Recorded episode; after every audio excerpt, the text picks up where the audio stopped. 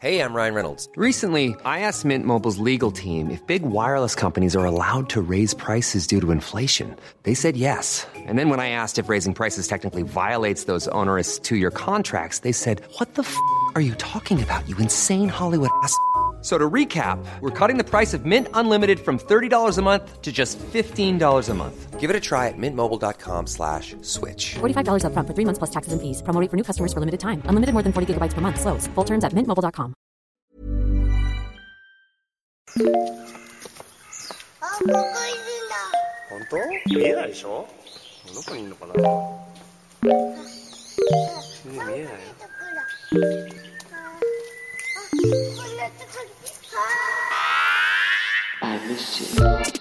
What's good, Internet? It is February 5th, 2021, and you are listening to the first in a series of special episodes of Waypoint Radio, which we will be releasing every Friday for the next five weeks or so.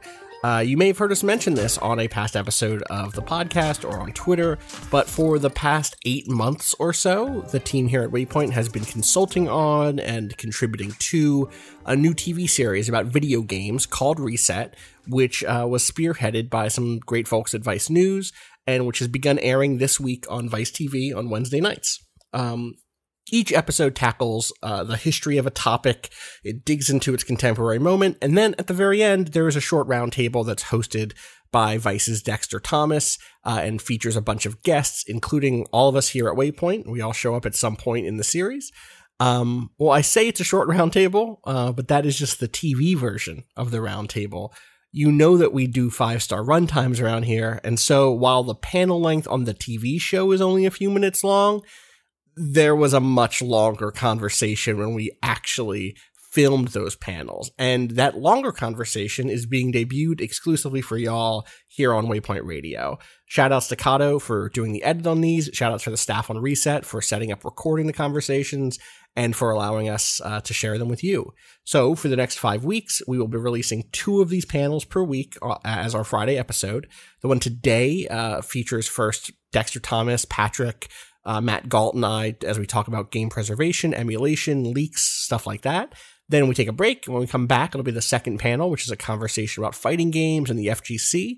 That's again hosted by Dexter, and it features our own Gita Jackson and special guest Phil Nolan, who is a documentarian, videographer who's been covering the FGC and competitive gaming writ large for years. Phil's someone who I've wanted to work with for a long time, and I was glad we were able to bring him in uh, to have this conversation and contribute to the episode too. Um, also, before I get out of your way and let these panels play, I should say that both of these episodes, the preservation emulation one, and then the uh, the also fan games. That episode also hits fan games. It's a really good episode. People should watch it. And then also the FGC one are both online and available to watch. Uh, until March 7th, you can go to twitch.tv slash waypoint, click on videos, and watch the preservation episode. That video is region free, so no matter where you are in the world, you'll be able to watch it until we have to take it down on March 7th. Uh, it is also up on our YouTube channel, Way, uh, Vice, mm, what is it? It's youtube.com slash waypoint vice. Um, and that version is region locked, but it's not going anywhere. Uh, the same is, is, the same goes for the FGC episode, which is over on Vice's uh, YouTube channel, youtube.com slash vice, probably.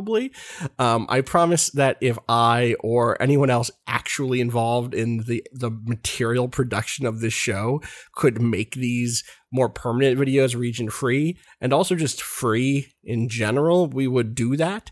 Um, that is not how TV production works, unfortunately. The, the people who make things want the things they make to be seen by as many people as possible, but the people who sign the checks to get those things made are often able to do so only because they've agreed to some weird international exclusivity deal that I don't even really have a good handle on. So I can't even give details except to say someone signed a deal in like France, and now that means we don't get to put these on YouTube for free forever, region, you know, region unlocked.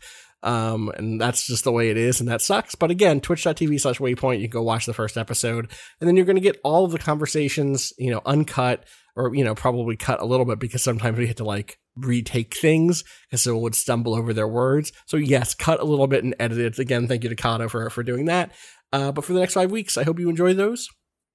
Um, so I'm going to get out of your way and I hope you enjoy these. So coming up right now, Dexter Thomas, Patrick, Matt Gault, me talking about game preservation, fan games, emulation, the gray territory around the GigaLeak, stuff like that.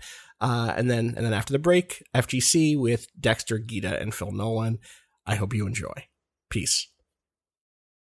We're back and we're about to get into it with the Reset Roundtable. Joining me this time from Motherboard is Matthew Gault, Patrick Klepek, and the host of Waypoint Radio, Austin Walker. So, game preservation. Let's let's get into it. we all listen to a lot of music, I'm sure, play a lot of video games, watch movies, all that sort of thing. For you, how is game preservation different from the preservation of songs or films or books? I think the thing that comes to mind first is the ways in which um, it's more difficult in some cases, right?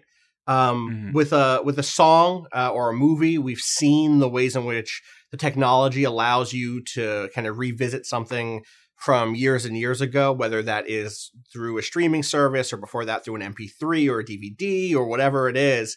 But there are lots of games that are just not available to to play through official uh, services or on consoles or on PC, um, or they couldn't be made uh, available to revisit. Uh, the thing that comes to mind for me is one of my all-time favorite games, that I'll never get to play again probably, which was The Matrix Online. Uh, you know, with the Matrix movies, uh, I can go ah. back. I can watch those movies, right? But the Matrix Online required servers. It had people running the game, playing characters in the game. Uh, it was had all these live events. So that feeling required not just me, not just the game, but hundreds and hundreds, thousands of other people around the world playing that game on the same server I was on. That just isn't replicatable in the same way, and so that's a challenge for preservationists. Mm-hmm. It's also the case that video games are tied to technology in a way that other mediums aren't. Um, when you buy a new box, it is not a guarantee that the games you played before are going to work on it. Where there is a little more of a guarantee right. that you know if you buy a new CD player, the CDs you're going to work. If you buy a Blu-ray player, your DVDs are going to work. But when you buy a PlayStation Five, the PlayStation Four discs maybe are going to work if you look at a list. Um, in uh, yeah. You know, decades ago when you bought a Nintendo 64, well, they are both these plastic cartridges, but this doesn't fit in the slot anymore. And so there are are literal technological gaps that prevent you being able to play games that you may own, but you're going to have to keep that connected to the TV or hope that that video game company decides to bring that game to the new platform and at that mm-hmm. point it's it's not whether there's a game that you really loved that eh, they don't think they're going to make any money on by re-releasing it or spending the work for it to, to make it function on new technology.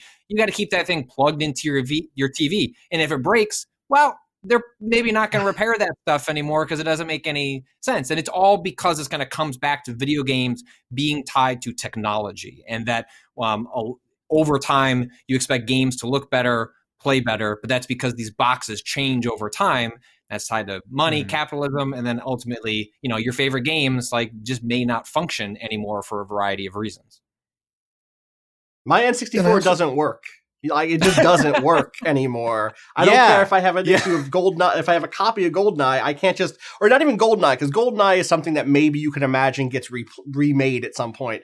But let me say, the Mission Impossible maybe. game, which is better than people gave it credit for on the N64, no one is going to re-release that game and relicense it. I- am gonna have to go buy a new N64, try to track down a working copy of the game, and it's probably it's probably not worth all that. But it would be nice to revisit it the same way I would like to revisit a- an album from that year, or revisit that first Mission Impossible movie, which is a, a great movie, IMO. And there's also this physical component that's that's tied to especially like the early NES and SNES stuff where it's mm-hmm. not just about the digital game that you're playing, but the packaging that it came in. This is, I mm. think, less so a little bit less of an issue now, but like if you want a copy of Earthbound and you want it as you remembered oh. it when you were a kid, are you just going to go get an you know a, a, cartridge for Earthbound, or do you want that big box that had the player's guide in it? And you know the all of the ephemera and stuff that went along with that. And when we preserve things, um, I think we have to make room for preserving all of the like stuff that went with it, not just the game itself. Yeah. Can I can I can I flex real quick? Let me hold on. Let me. Oh need to do something. Let me- wow! Let me flex right quick. Hold up. Where is he going? What is he? Dexter's leaving. The, Is it- I'm watching a monitor. The Nintendo Power issue where you could like pull out the Earthbound like uh, map is, is what we're gonna find here. Matthew, I'm so glad you brought this up because not to flex, but I just happen to have my own personal copy of Earthbound right here. unbelievable. That's a big box. I got it. So so this it's it's no, this is the big boy. This is the real thing. And I remember when and so this is the this is the original box. It's got, you know, it's got the big the big fancy manual in it. It's got the game in it. Mhm. And I remember buying this thing. Think about this for five dollars from the local mom and pop video rental store, right? Not thinking Okay. anything of it. And this is a Right. phenomenal game. This is a phenomenal game. But I remember when, you know, it's in the Super Nintendo era, we're in the N64 era, we're in the Wii, you know, the GameCube era, we're in the Wii era. You know what I mean? And I remember looking on eBay and realizing this thing cost damn near a thousand dollars because you couldn't get the game. And I remember feeling so bad for people that you can't even play the game. It's just not available. You actually have to resort to, you know, downloading an illegal copy of it because is this is this a good game? Yes, it is a phenomenal game. Easy top 10. Is it worth a thousand dollars? Absolutely not. It's I can't justify that. You cannot justify that. And it just felt so whack that I had accidentally gotten this game and that I if I wanted to share it with somebody and say, "Look, you should really play this game," they had to go obtain it. The uh, I just can't shake that that feeling of you in your room. It's dark. It's at night. You're playing, and you're like, damn, I just feel bad for other people. Couldn't be me playing Earthbound. As he I as he cradles did. the Earthbound and puts it under the pillow. Mm. yeah, exactly. A thousand dollars? Five dollars Hmm. sounds delightful. Yo, I mean, it, it's some you know that that's this is a few this is a few car payments right here. This is Right. this ain't gonna put you Right. through college, but Totally. you know it'll cover textbooks. But you're right. This will cover textbooks for a semester, easy, easy, maybe two, depending on what classes you're taking. the funny thing is, is that Dexter, you're right. You know, you could have gone online, downloaded the copy of the game, played it illegally, uh, or, or we would have rationalized some reason to say it wasn't illegal. Don't worry about it. But the that Yeah. didn't change the value of the game. The game was still selling on eBay for thousand dollars at the time, or, or or or whatever. And it's not the only one that does that. And that's because there is sort of um, uh, an aura to the game itself, to the physical thing, to the instruction manual, to the box, to the to all of the ephemera that comes with it, because it's a it's a real physical object. Um, and I'm, I'm curious for those of you you know who who keep up with this stuff a little bit, how you think digital distribution or things like Game Pass have changed that style of preservation and collection. Because on one hand, it means more stuff is available to play. More old more old games now are available to play legitimately from a, a service you pay money to than ever before. But at the same time, does that does that does that change your desire to own that copy of Earthbound or that old copy of something else where you love the instruction manual, you love the box, or do you still have that feeling, that desire to collect uh, in you? Well, the, the interesting thing is that it used to be the case that you could go to retail establishments like GameStop or FuncoLand or whatever, software, et cetera, Babbage's, like whatever your local Yeah, place Rest in at the mall. FuncoLand, man. Yeah, yeah. Fun- FuncoLand was essentially a spot that my parents uh, left me at to act as a babysitter because, like, hey, can you can you just pull a Yes. game off the shelf, play that for half an hour, and then eventually the manager be like, "Ma'am, we're not being paid to watch your watch your children." You know, it used to be the Man, case this is a that- FuncoLand. Yeah. but there there were giant boxes. Uh, you know, j- the whole place was just lined with cartridges all over the place, and the games the games were a dime a dozen. You could go in there with fifteen dollars, walk out with ten games, and then as people Yeah. of our generation um, got older, they suddenly had a nostalgia for all of these different cartridges, and then they started collecting them. Then there suddenly weren't bins of them because most of them got thrown out. The ones that weren't thrown out either went into preservation or they went on eBay. The prices of that stuff skyrocketed, and that stuff tra- that same transition happened during the introduction of digital, where you now have generations of people that are like, who are these olds that just want to hold on to like these boxes and put them on a Yeah. shelf? Isn't it nicer to just have it on this invisible hard drive and not even think of the idea of of keeping physical items? And I, I think that's that that's a a generational thing, but also a technological transitional thing that is sort of encouraging us to like forget the idea of ownership, forget the idea of being able to preserve things on our own. Just trust that the companies can handle it and you just click the button, you download it, and it'll be there whenever you want. When on a on a service like Game Pass, well, if Microsoft owns the game, owns the company, well, that game will be there forever. But well, if they're mm. just renting it from another company, it might be there for a month, two months, and then you're going to have to pay $60 to get access to it. Or maybe 10 years from now that company goes bankrupt and the license for that goes into some sort of estate and it goes in limbo and then you can't get it at all. And that stuff is, is rare but it does happen and it's increasingly a problem or at least something of a, of a concern as we switch to an all digital format where you don't have ways of just pulling something off of a shelf and saying this is mine and i'm going to do what i want with it or you have a company that gets into pachinko machines and doesn't want anything to do with gaming anymore. Uh, it makes it incredibly hard to even play the demo that they put out. Right, PT is is what I'm dancing around. This uh-huh. great like yeah technical tease for a Silent Hills game that never came out. Um, that you can play on a PlayStation 4 if you downloaded it at the time, and that's the only way you can play it. Even though it's hypothetically playable on a PlayStation 5, Konami has said that they do not want people to be able to play it there. Correct? So now you have this very narrow case where there's a certain amount of PlayStation 4s out there that have this one very specific game on it that only a few people are ever going to be able to play. And it will end up on eBay like the Earthbound boxes. Um, and essentially because of the whims of uh, Konami, right? They're in complete control of the supply of that particular game. Because it was only ever digital, yeah. right? I mean, I, I, think that that's one of the things that's interesting. Uh, that change has made it so much different to to preserve these things, to archive stuff. Um, and I'm curious, you know, Dexter, you're someone who clearly, again, keeps an Earthbound box uh, with you at all times. You're clearly someone who loves old paraphernalia and ephemera. Do you think there was something lost in this switch to digital, to digital distribution, downloadable games, etc.? I mean, the, the funny thing is, it's it's kind of like what you were saying earlier, Patrick. When when I started collecting games, it was because they were just mad cheap. I would go into FuncoLand with five dollars and walk out with a bag of games. I mean, I, I, remember actually walking in one time and they just and Mario, they had this this sort of newspaper with all the price listings on it, if y'all oh, remember yes. that. And yeah, man, and I remember one month Mario Brothers was five cents. And I just went up to the dude behind the counter. I said, How many Marios y'all got? And he said, I don't know. And he counted them. I said, Let me get all them Marios. And to this day, in a box behind my couch right now, I have 30 copies of Super Mario Brothers just for GP. I used to, I was handing them out at school. It's just, hey, you want a Mario? Just, yeah. I just have all these Marios. And, and because it, they were they were like trash then. It wasn't even a loss leader. It was just they they were actually happy that I was getting rid of it for them and paying them for the privilege of not having to throw it out and fill up their trash bags, right?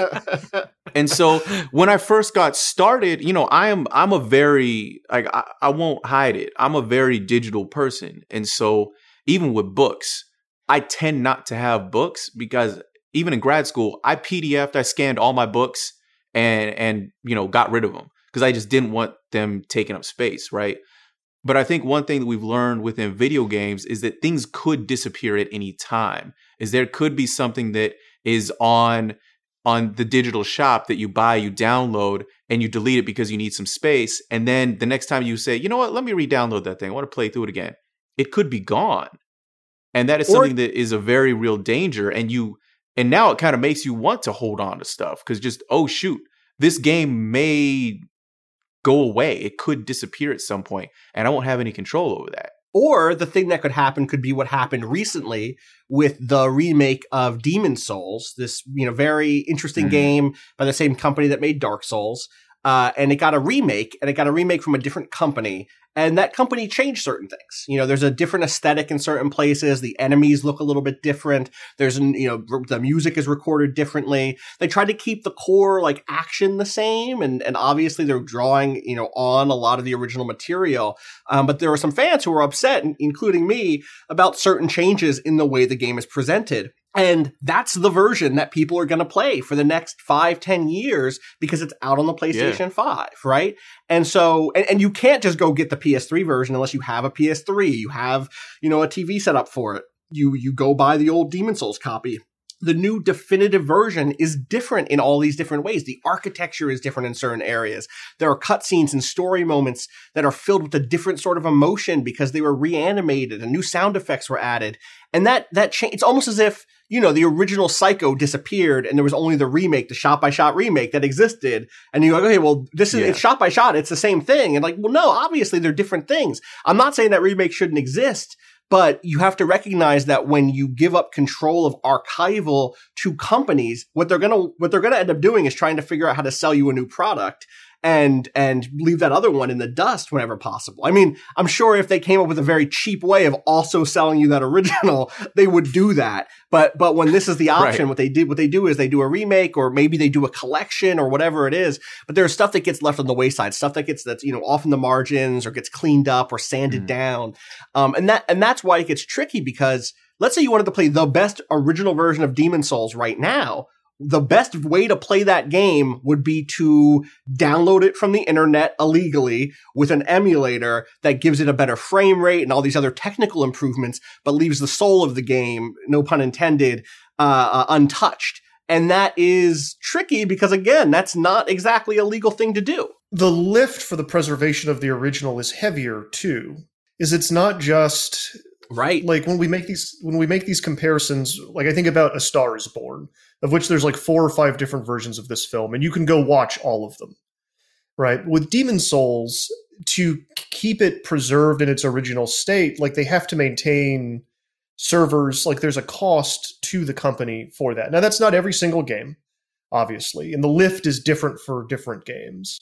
Yep. but um like who bears that cost in the name of preservation and in the name of allowing someone to go back and relive memories or play or experience this thing that they wanted to experience but never got an opportunity to right especially with Demon Souls, where that game came out on the PlayStation 3, which is like a different sort of technology as a platform than the systems that came after it. The consoles that came after it are a lot more similar in design and technology. The PlayStation 3 used this very special processor called the Cell processor that makes it harder to take that same stuff and emulate it uh, directly in certain other ways. And that's just a concern Hmm. for all all games in, in that way, you know? Well, in the in the Yeah. PlayStation 3, they they got away with doing emulation for their previous machines by literally the chipsets for the older machines got so small over the decades they were able to just put in was it I can't remember is it a PS1 is in the PS2 or a PS2 is in the PS3 it's it's it's, it's one of those but like they literally were able to get it small to just like well just slap it on the new box and put it in there and like that lets you play the older games. Like that was the solution. And and you know it's been interesting to watch microsoft you know who uh, has actually like to their great credit spent a lot of time and effort over the last 10 years finding a way to kind of like sort through those technological gaps where now with the the new xbox you know series x and series s you can put in games for the original xbox. And i've been watching folks play like was it like unreal tournament 2 or like these other these other strange games that are now running at like super fast frame rates look beautiful look gorgeous look like they're brand new games but are benefiting from uh these you know the having the original disc putting it in like being able to play it and like playing it on a brand new box and it's able to kind of like you know do some technological magic and not just preserve like you know what you own but actually enhance it and make it seem fresh and new using the technology that you're buying uh, today. But like that's an enormous amount of work to get there. And that's not to say that more companies shouldn't find ways to do that because the alternative is well maybe if you're not going to put in the effort like let you know let the fan community find other avenues for people to do that work for you. But you know as Yeah. evidenced by companies like nintendo they don't want to give up that control because well maybe you don't want to make the remake or resell this game today but you might want to 5 10 15 years from now and if you just tell the community well here's the source code like go wild like build your own thing well then you're giving up control and leverage over money that you could make in the in the future even if it's in the pursuit of uh, you know preservation and history and you know what got you to this moment Well, I mean, especially if, if, for example, Nintendo, right? I'm thinking of the Mario 64 version that just came out recently on the Switch, right? Right. Now, it looks a little bit better than the original, which is great. But the thing is, the definitive, I shouldn't say definitive, but if you want the really fast frame rate, if you want the best graphics, if you want to really play this thing in 1080p, the best way to play it is not on the Switch, it's a bootleg version that fans have modified and hacked and playing it via emulator on your computer, which is wild to think about. And, and Yeah. not only that is I'm thinking of the fact that Mario 64, I mean, it, it's an absolutely legendary game. People have been playing this since the game came out. And there is an entire culture, subculture that has been built up around Mario 64 about exploring every single little facet of it, about speed running it, for example, all these things. And Nintendo patched some of the bugs out of the original Mario 64. But the thing is, some of those bugs, some of those quirks were what made the game so fun. Things like being able to backwards long jump up that set of stairs that you're not supposed to be able to do to beat the game faster. You can't do that, I think, in the in the current version, in the in the re-release. And so it's very much a situation where Nintendo, and this is not just Nintendo, obviously, but game companies are not only deciding what they want to sell you, what they think is profitable, but what version of it they want to give you. And sometimes the version that they want to sell you isn't actually what a lot of fans want. And so you don't have that control. Totally. Yeah, I was I was reading about um the you know the, that that that version of Mario 64 you're talking about is part of you know Super Mario 3D All Stars, and they did uh, Yeah. Nintendo did a different collection uh, for the Super Nintendo, uh, you know uh, Super Mario All Stars that had um, a Yes. collection of original games for the uh, Nintendo and Super Nintendo, and also they redid some of the aesthetics, some of the graphics for some of the older titles. And I was reading interviews where um, uh, the, the designer Shigeru Miyamoto was discussing that when they were they were looking at the game code and trying to analyze well what bugs should we keep and what bugs should we fix? And it was difficult for them to ascertain what is a bug that was actually became something people enjoyed about the game and what is something that was actually a Mhm. hindrance that would make people's lives better that would make their play uh, with the game better. And they, they there was a tricky balance for them to figure out wh- what is what is something that became over time a part of the game by accident and what is something that what you know it's it's annoying when you like glitch through this wall and you didn't actually mean to. And like that, that's an open question uh, because of the way games are, are played and understood and, and experienced now. It's like it's not necessarily uh easy to answer like w- what the case is and like the moment you start kind of mucking around in that you have to start making those would seem like easy uh, questions to answer but when I actually look at the totality of how people play games like you mentioned speed running it's you know it's Mhm. not necessarily easy to answer and then you can start kind of like blocking off different avenues for people to enjoy something even if it's not the way that you know maybe the designers originally intended it I mean, honestly, this even takes me back, say, to Star Wars, right? All the different versions of Star Wars that exist, all the different recuts, Totally. right? I mean, the dude couldn't make up his mind, Lucas, right? What did he wanted to do with it? And but the thing, the thing is about all these different versions of Star Wars, right? Did Greedo shoot first? Did Han Solo shoot first? Whatever. If if you have a particular version that you like, it's not too hard to obtain that and watch it on some sort of modern setup right? You can get you can get your old vhs you can transfer that over. It's going to have you know the artifacts from the old vhs because it's an old medium right? But you can still watch the thing. But if you right now if you want to play you know super mario 64 as miyamoto intended it back then you got to go get an old machine. And granted that's and that's for a pretty ubiquitous game right? If you want a game that's a little bit more rare you're going to have some trouble Totally. And if I can pivot this a little bit, there's also something interesting about the idea of revisiting an old game uh, at all, and and whether or not we really even can do it. It reminds me of this article I read in Game Studies, which is this academic journal by uh, Andrew Hutchinson. It's called "Making the Water Move." Uh, and it's about the way that we uh, kind of lose touch with the way we originally felt about certain games. Um, he writes about Myst and about Doom, uh, two classic games from the 90s that made a big splash partially because of their kind of technological advancement. Uh, it's called Making the Water Move because in Myst, you could look out and see the water move. And at the time, as a player, that was mind blowing. It looked so realistic. With Doom, that game was so fast. It was so unlike anything else. The way that you bounced around these arenas at full speed, the way you were blasting demons, and everything was just like, just nonstop for players today, those things are not that um, uh, you know incredible. They're they're not that out of the ordinary. In fact, in some ways, you might look at something like Myst and think it looks really old. You look at something like Doom and you go like, Yeah. why is all this? Why is this so pixely? Um, or maybe you don't, but there are players who do.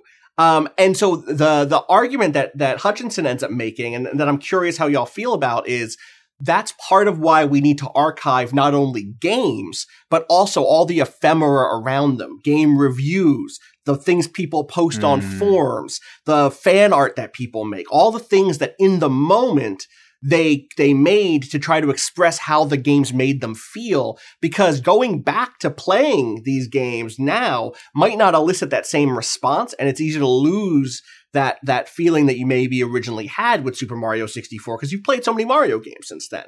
But it, all games yeah. have that sort of that sort of like you, you know your impression changes over time. Austin, nobody needs to read my thoughts about Final Fantasy VII from an AOL message board. That's like, not true. I need to read those.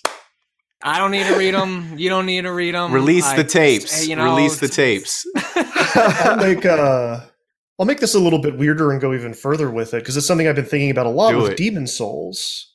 Um, like mm. when Demon's Souls came out, I was I played it on a friend's PlayStation 3. I had to go and journey to a specific GameStop that had one copy. Um, and I was in a really terrible place in my life. I was in um, it was the probably one of the lowest points in my life and that game helped me get through it and i think about like picking up this remake i'm going to play it but like i'm going am i going to be replacing some of those old memories or overwriting them with this remaster is this new version going to take mm. precedence and like muddle up my memories of that very specific eh, like moment in my life and do i want to do that um, I'm going to barrel forward. I'm going to play this game, but I but like I, I approach it with that kind of trepidation. Um, and I think when we talk about remasters specifically, uh, you it's it is about selling something new, right? It is a new experience. It's not necessarily about preserving the past in any way. And so I think that Austin, you're exactly right. Like preserving the context in which mm-hmm. these things came out and all of the ephemera around them, not just the boxes, but like the reviews and the reactions from the community are an important part of this preservation process. You can really like understand the cultural context in which a film was released by going back and seeing what Pauline Kael was saying about it at the time, right? That will mm-hmm. really impact your viewing of the movie. And I feel like with games, we're not quite, we're still transitioning out of this place where we see it primarily as um, toys I mean, this obviously gotten a lot yeah. better in the last like five or 10 years, but there's still this place where video games are so market driven and we see them so much as commodities um, that I think the culture is really starting to get away from that, but we're still in that transition phase. I'm thinking about, for example, it, you're, you're precisely right. I think, Austin, I mean, you can't understand. You could sit down, you could play Mortal Kombat right now, and you can say, huh, Totally weird. Bunch of cartoon people punching each other and there's some blood. Cool. But until you see the newspaper articles, until you see the assets, until you see the advertisements, how are they advertising? What do they want people to feel? I think that's even maybe more important sometimes in the newspaper articles because the newspaper articles, we're pretty good about archiving newspapers. We're pretty good about archiving even magazines, even if it is a video game magazine. Yeah. I think that makes sense to people that yes, we should that that is media, we should archive it. But you know, what kind of ads was Midway sending out back then, right? And I think what what kind of ads what were they sending out with Doom, right? And so you can look at all the newspaper articles that came out around Doom. You can look at the video game reviews. You can look at what people were saying about Doom after Columbine. But I think you have to step back and you have to look at okay, what went into the development of Doom? What went into the into the advertisement of Doom to be able to really form any kind of coherent picture or opinion about any of that situation, any of that context. You have to be able to understand it from the from the point of view of the developers as well, not just what everybody else was saying, right?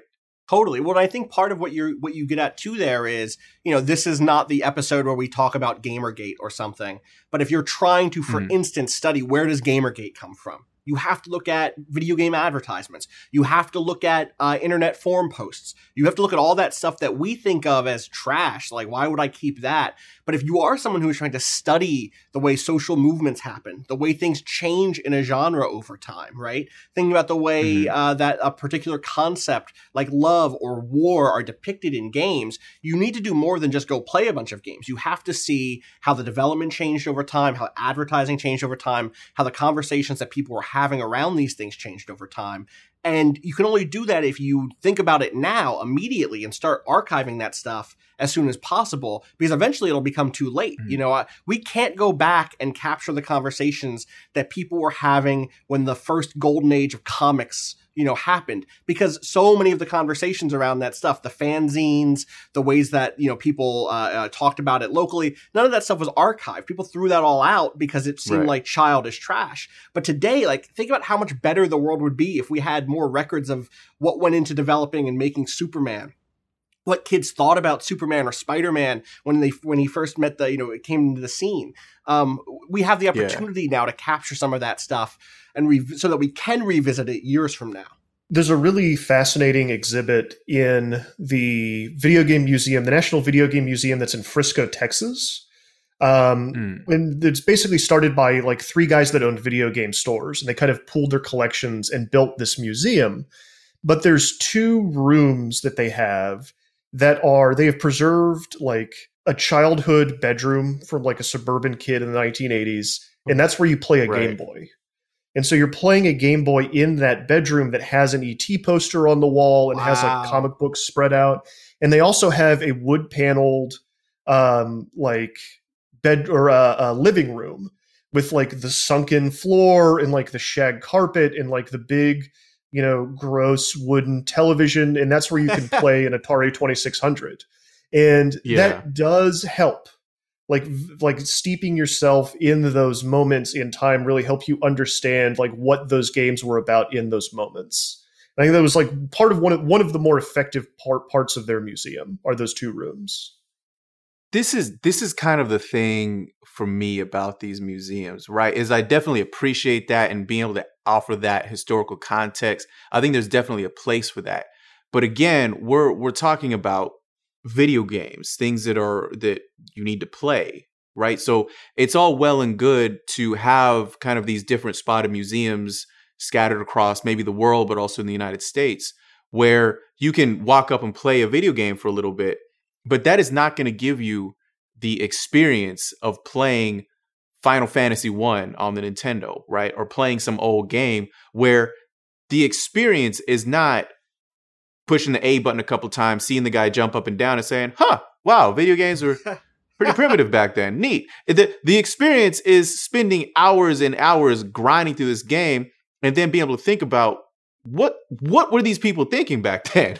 this seemed like a good idea, right? And it's I, I find actually I have to give a big shout out to basically what I think is kind of some of the people who are doing a lot of the work of these museums, which is people on YouTube, right? I find that actually some of the best archival work is actually being done through YouTube. And it's the thing is, if you want if you want to have any idea of what the experience is like to uh, actually own these physical games, not everybody can go to a museum, right? You may be experiences you may be experiencing this by watching somebody like Metal Jesus, watching somebody like I don't know John Hancock, watching somebody like James Rolfe, right? The the angry video game nerd. This one of the big things mm. about this dude's channel was in the beginning, he had this big wall of all of these video games. And most people will never have that. And a museum can offer you the experience of walking in there for a moment, but it can't offer you the experience of actually being able to take one of those things off the shelf and play it, which for me, I feel like is where emulation comes in. I mean, I know we kind of been dancing around this the whole time, but and this is something that I talk with with Frank Cifaldi, but the the actual practice of archiving these video games when the companies were not doing it at all, just the raw data of the games to make it playable on something, anything, was being done by the pirates. We we owe what you know, legal, illegal, or somewhere in between. I think the video game industry actually owes a lot to the original pirates who were ripping these games off of these original cartridges and CDs and then spreading them around when they had absolutely no authorization to do so. Totally. I, it is. I think it's undeniable because so many people have talked about the fact that they got into video games through game piracy, through emulation. uh, I want to say Jamie Cheng uh, at Klei uh, on a on a, an interview he did once talked about you know buying bootleg games and that was his way of playing way more types of things than he could have than he could have done on just his like allowance if he'd gone to a game store and spent 50 60 70 bucks on a game. And because of that he became a game designer because he got to taste all these different things.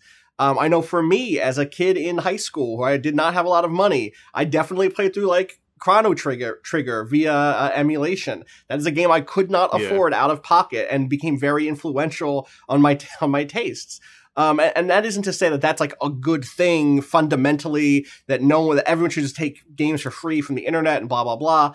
But but i do think that it's to have an honest conversation about it you have to say hey these people were doing this work. There was there were positive effects and and what is how do you how does that shake out in the balance? How do you end up thinking about that in the long term especially as that stuff gets cracked down on now as it gets kind of professionalized and brought into services like game pass and nintendo's online you know uh, the nintendo switch online service stuff like that? Uh, it has to be part of that conversation at least or at least we shouldn't tell the story like pirates were the worst people in the world eh, the way that sometimes that story gets told Yeah, I mean, I remember talking to right. This is right after Nintendo went after a couple really big, or not even really big. Actually, I should re-say that. So right after Nintendo went after some ROM sites, right? I remember that EmuParadise shut down, and EmuParadise was a massive ROM site. That's where a lot of people went, and you knew if you downloaded something from there, it probably didn't have a virus, and so it was pretty popular and you know no guarantees. But but mu mu paradise was a really reputable rom site i remember. And they just completely shut down. They hadn't been threatened. They just shut down out, out of fear of actually getting similar legal action. And i remember talking to the person who owns it on the phone and they were telling me look i grew up in a country where these video games were not readily accessible. And my first experience with game boy was through ROMs, was through d- illegally downloaded video games that even if I wanted to buy them, there's no way I could have accessed this stuff. And that that brought me into a culture that I felt like I'd been missing and I wanted to spread that to other people. Now, is that legal? No. But I think we also have to understand that because companies have not made this available, that is what has allowed or even necessitated pirates to move in to do something that look a lot of the pirates they actually do view themselves regardless of what we may think they actually do regard themselves as archivists as people who are saving you know these these cultural artifacts from oblivion and they're not entirely wrong to to bounce off that, I you know it to go back to kind of a part of the conversation we had earlier. Then you know mm. you were saying Dexter that a huge part of what we need to think about and what we need to archive are the the things from the developer's perspective why they made certain decisions you know what their record was of of trying different solutions out when they were making games all sorts of stuff.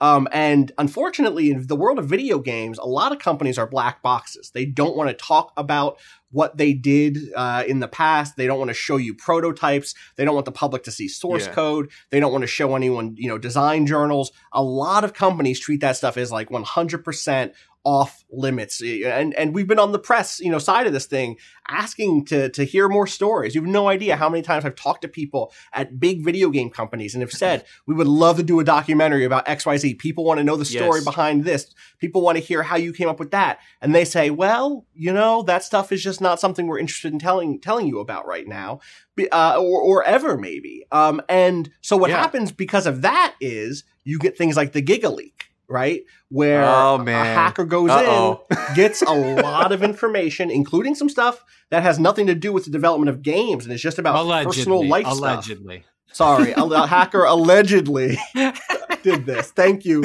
patrick.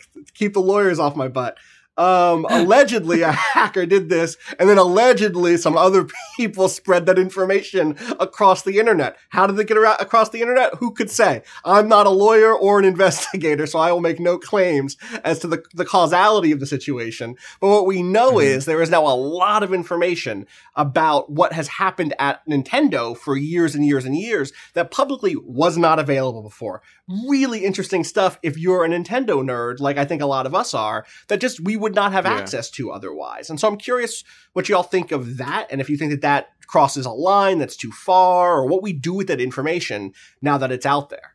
I mean, what do I think of that? I think that I should definitely give a shout out to everybody for watching what is undoubtedly the final episode of Reset now that we're talking about the Giga Leak. So thank you for bringing that up. Sued into oblivion. It's been a fun ride. it's been a fun ride. But no, no, it's it, it's a tough situation, right? Because Nintendo as a company has every right not to want to release details about the development of anything, right? They have no obligation to us as as fans or as consumers. It doesn't matter how many Mar- how many copies of Mario you happen to own. It's not yours. You don't own it. It is their intellectual property. And yet, a lot of people want to see this stuff. Well, because they're a company that's been so secret, secretive over the deck. That's part of their special sauce. Like Nintendo is often, um, you know, compared to an Apple or a Disney, uh, a video games Yes. specifically because those companies have a shared DNA of wanting to pretend things are just made behind a curtain. They come out and voila, like look at how magical this is. It comes out of nowhere. Like there aren't people who make this. There aren't struggles. There isn't stress. There isn't you know labor involved. It is just ah like a video game. It was in an egg and then like poop like it's out for you to, to pay money for. Like a And so- Yoshi. yeah like like well you, saw those pictures of those different yoshis they worked on. Like they didn't necessarily know what yoshi was going to look like for a long time he looked pretty weird for a long time. And and that and that and that is the, the case with nintendo is because they don't like to talk about their process they've created a situation where people are desperate to know anything about that process. And so, you know, yes, w- was all this material stolen from them and that is, you know, on some level wrong? Uh, yes. But i- there is this deep curiosity for to understand the way they work because they don't want to talk about the way they work. And so what you end up with is something like the Giga Leak, which is, you know, a, a mixture of a, a series of hacks that have occurred to Nintendo over the years and then have slowly kind of come out in different batches. But it's also what Nintendo set themselves up for was uh, an information dump completely devoid of context. In which, yes, is it cool to see like all these random sprites of Yoshi and see how, of course, Yoshi didn't just like pop up out of the first design. Like they spent a long time thinking through what is Yoshi? Like, does he have a family? Like, are there old Yoshis? Are there young Yoshis? Is gender involved with Yoshi? Like, clearly, through like all the leaks, we know that they thought about these very obvious questions, but they just want to present you with here's the cute Yoshi we end up with. Look how cute he is. And it's true. He's cute. He's adorable. He's cute. But how they got there is so fascinating. But because what you are end up with is we don't we have to actually know that much more than we did before. We have a bunch of information that we can put up on a wall and like try and ascribe um, intent or context to, but we don't have it. You know, what you wanted out of a Super Mario 3D All Stars was here's Super Mario 64, and also here's a documentary about the process. We're going to show you how we made this game. Um, we're going to, you know, work with archivists and historians, and they're going to, you know, work with us to, to inform us on what do people want to know because we're the creators so maybe we don't exactly know what people are interested in and so you know on Mhm. one hand the reason historians and archivists are pretty mad about the, the giga leak is because if nintendo was ever interested in doing something like that well something like this is going to is going to potentially burn that bridge in the future but at the same time I never really expected them to go down that path anyway Yeah. because they never shown any interest in explaining themselves. But boy, would I love to know more about it. And if if the legacy of something like the Giga Leak is that maybe that starts the gears turning towards them wanting to tell more of that story, like I would still love to hear a designer talk for 20 minutes about designing Yoshi and not just look at the sprites. But for now, I guess I'll take the sprites. That's what we got. Can I can I push back actually a little bit on something that that uh, Dexter you said a moment ago, a, a friendly pushback, just to open open our minds a little bit, if, if that's okay. Um, you said that they don't have an obligation, that Nintendo doesn't have an obligation to share stuff about their process. It's their intellectual property. You know, I, I think you're you're right that they don't have a legal uh, obligation. They don't have a, a professional obligation necessarily. They, in fact, they probably have a, an obligation to their shareholders to keep as much secret as Yeah. possible, to keep their secret sauce, blah blah blah. But I- I think we have to get away from thinking about this kind of like uh, obligation as only something that has to do with law or about the market. Um, what market obligations might be, what capitalism might encourage us to do.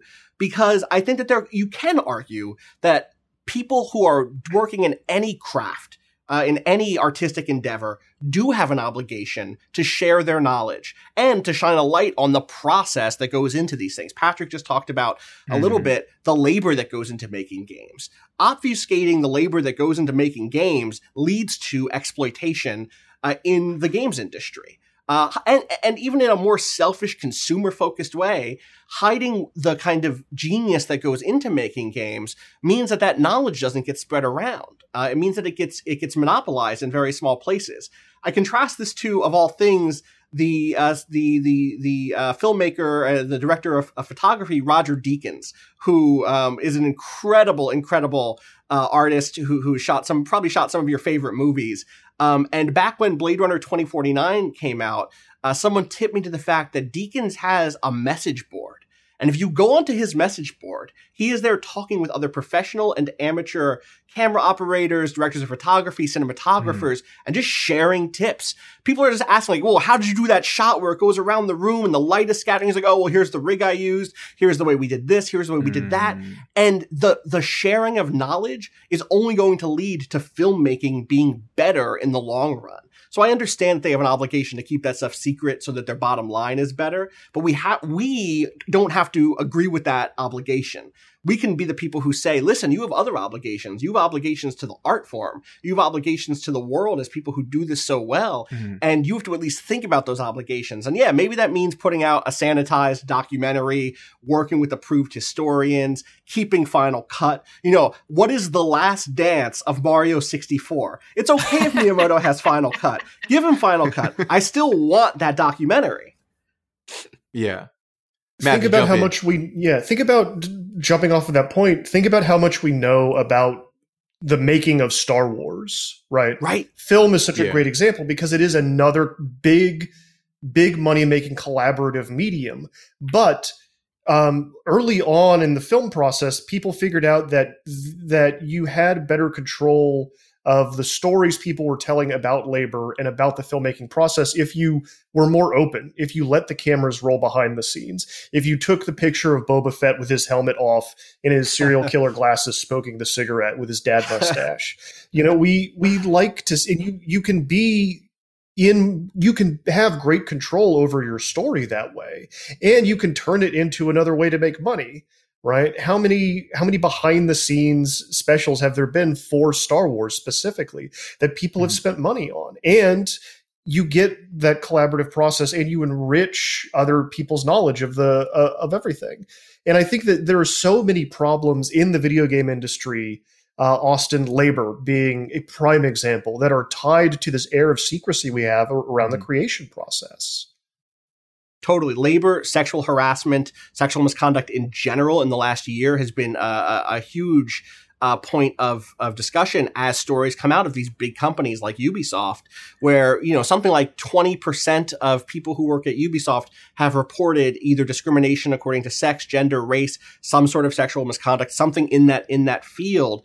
Um, on top of any sorts of labor crunches, on top of there being ridiculous work hours, all that other mm-hmm. stuff and and I, I, do wonder if part of the reason we don't get those behind the scenes documentaries as often as we would like to is because you would see the stuff that's not not, not only not glamorous but uh, is in fact I think um, you know would, would reveal that the industry is a place that needs a lot a lot of improvement where people are harmed. Oh no, they they would one hundred percent have to admit that the laborers, the employees, are not being treated well very often. That that's hundred percent. But yo, I mean, I think the the obligation thing is interesting, right? Because I think what the Giga Leak did is first it proved, right, beyond any shadow of a doubt, that there is an absolute demand that people do not only want the games and they not only want to be able to bootleg, you know, their their little Mario game, but they want to know more about the creation of these cultural things, right? And in that way, it's no different from anything else. We want to know about how our favorite author came up with some book. We want to know what George Lucas was thinking when he came up with Star Wars. This is this is obvious, right? And but it, I find it fascinating because it's not only we know we I think we almost feel a an entitlement in a way that we might not feel to other forms of media, right? I feel I've spent so much of my life invested in Mario and Zelda and all these other game characters and all these other games that man, I feel entitled at a gut level to that Yoshi picture. That Yoshi picture, that that's for me. I should be able to see that. I feel like I'm entitled to that. Now, legally, absolutely not. And and really, if Nintendo feels sort of embarrassed about it, which I can see why they do, because well, she wasn't looking so hot at first. Um, I can understand why they don't want me to see that, and that is that is completely within their bounds. But I find it really interesting because because video games are such an interactive art form. I feel like we almost get more invested in those games, and we feel more entitled to know more about those games. So when something like a Giga Leak does happen, we feel like, oh, this isn't something I should turn away from. This is something that yes, give me more. I want more about. I want more of this. I don't care if it's illegal. And and it reminds me a little bit because again, I think part of Nintendo's desire to keep some of this stuff under wraps, right? The development history and all that is IP, right? You know, they don't they can't just release all the source code for their games, things like that. You can't do that. It, as it's Yeah, a bad could. business, right? they could. I, I think well no, They look, could. look, There's nothing stopping companies them. They could. companies companies make bad decisions all the time, man. I mean, Del Taco dropped the Mexican pizza. I think that's a travesty. but look, if they don't want to Godspeed, right? Whatever. I, I can't stop that. I think it's a bad idea, Right. but look, you drop the Mexican pizza, you drop the potato items. So be it. Go with God. That's Whatever. a bad idea. The, dropping That the potato items real quick. Terrible idea. I think, are we all agreed? Just as a, can we have quorum? Can we take a vote? I think that I think it's unanimous. It has to be, or, or you It can get off the be. panel. But but being real with it, um, this reminds me though of you remember that Aretha Franklin doc that came out, the one that I mean, and this came out afterwards. This she did not want this to come out, and even reviews of it said this is the film that she didn't want you to see, but you should watch it. And I think the intent of the artist, which again, these these game developers, they're absolutely artists. Some stuff, some artists would rather not show you. They want that magic curtain to exist. They want to just be able to show you something as though it is fully, you know, it springs forth fully formed, right? That's sort of the magic. That's what they want to give you. And but I think we as people who appreciate the arts, any art, right? Whether it's film, whether it's music, we want to know more about it. And I think sometimes that takes us past that line of going against the wishes of the artists themselves. That's just part of it, I think. Totally. Well, and I think that there one, are lines one you small, can draw. one- I just, I just want one small note about the, the giga leak is that you know Nintendo, uh, you know Dexter, as you noted, is a is a company that has gone after emulation websites when uh, creators, um, amateur creators, try and make remakes or like their own fan Mhm. sequels to games. Um, if they look too nice, Nintendo will send a legal cease and desist and get that taken off the internet. Yep. Um, to my knowledge, at no point during any part of the Giga leak have they asked for it to be taken down from Facebook, from Twitter. Articles I've written about it. There has been no pushback from Mm. Nintendo about we don't want you to discuss it. So I do think it's like important to note that they have would have been in their legal right to like you know the NFL will regularly take clips down of games they broadcast from Twitter because they want it to come from Right. the official NFL Twitter account. And so there would have been a world Mhm. where Nintendo said, This is our property. It was stolen. We're not going to let you sit out here and share it on YouTube videos, on Twitter. Because, like, I mean, there were moments where this was like truly all everyone was talking about during like a week long period as people were finding new information. And Nintendo kind of just Yeah. sat back and let it happen. And so that was Why a do you think they did deliberate that? choice. That wasn't an accident. They decided to say, we're going to let people do this and pretend, uh, maybe pretend it didn't happen because that will just add more fuel to the fire. But I do think it was curious that they chose to legally not get involved and kind of let the fans explore it on their own. Uh, the fun, an interesting thing too to, to contrast really quick is uh, the way Nintendo uh, interacts with fan projects compared to someone like Sega, where we know, and not that Sega is a perfect company around relationships with fans and, and previous contractors and blah, blah, blah.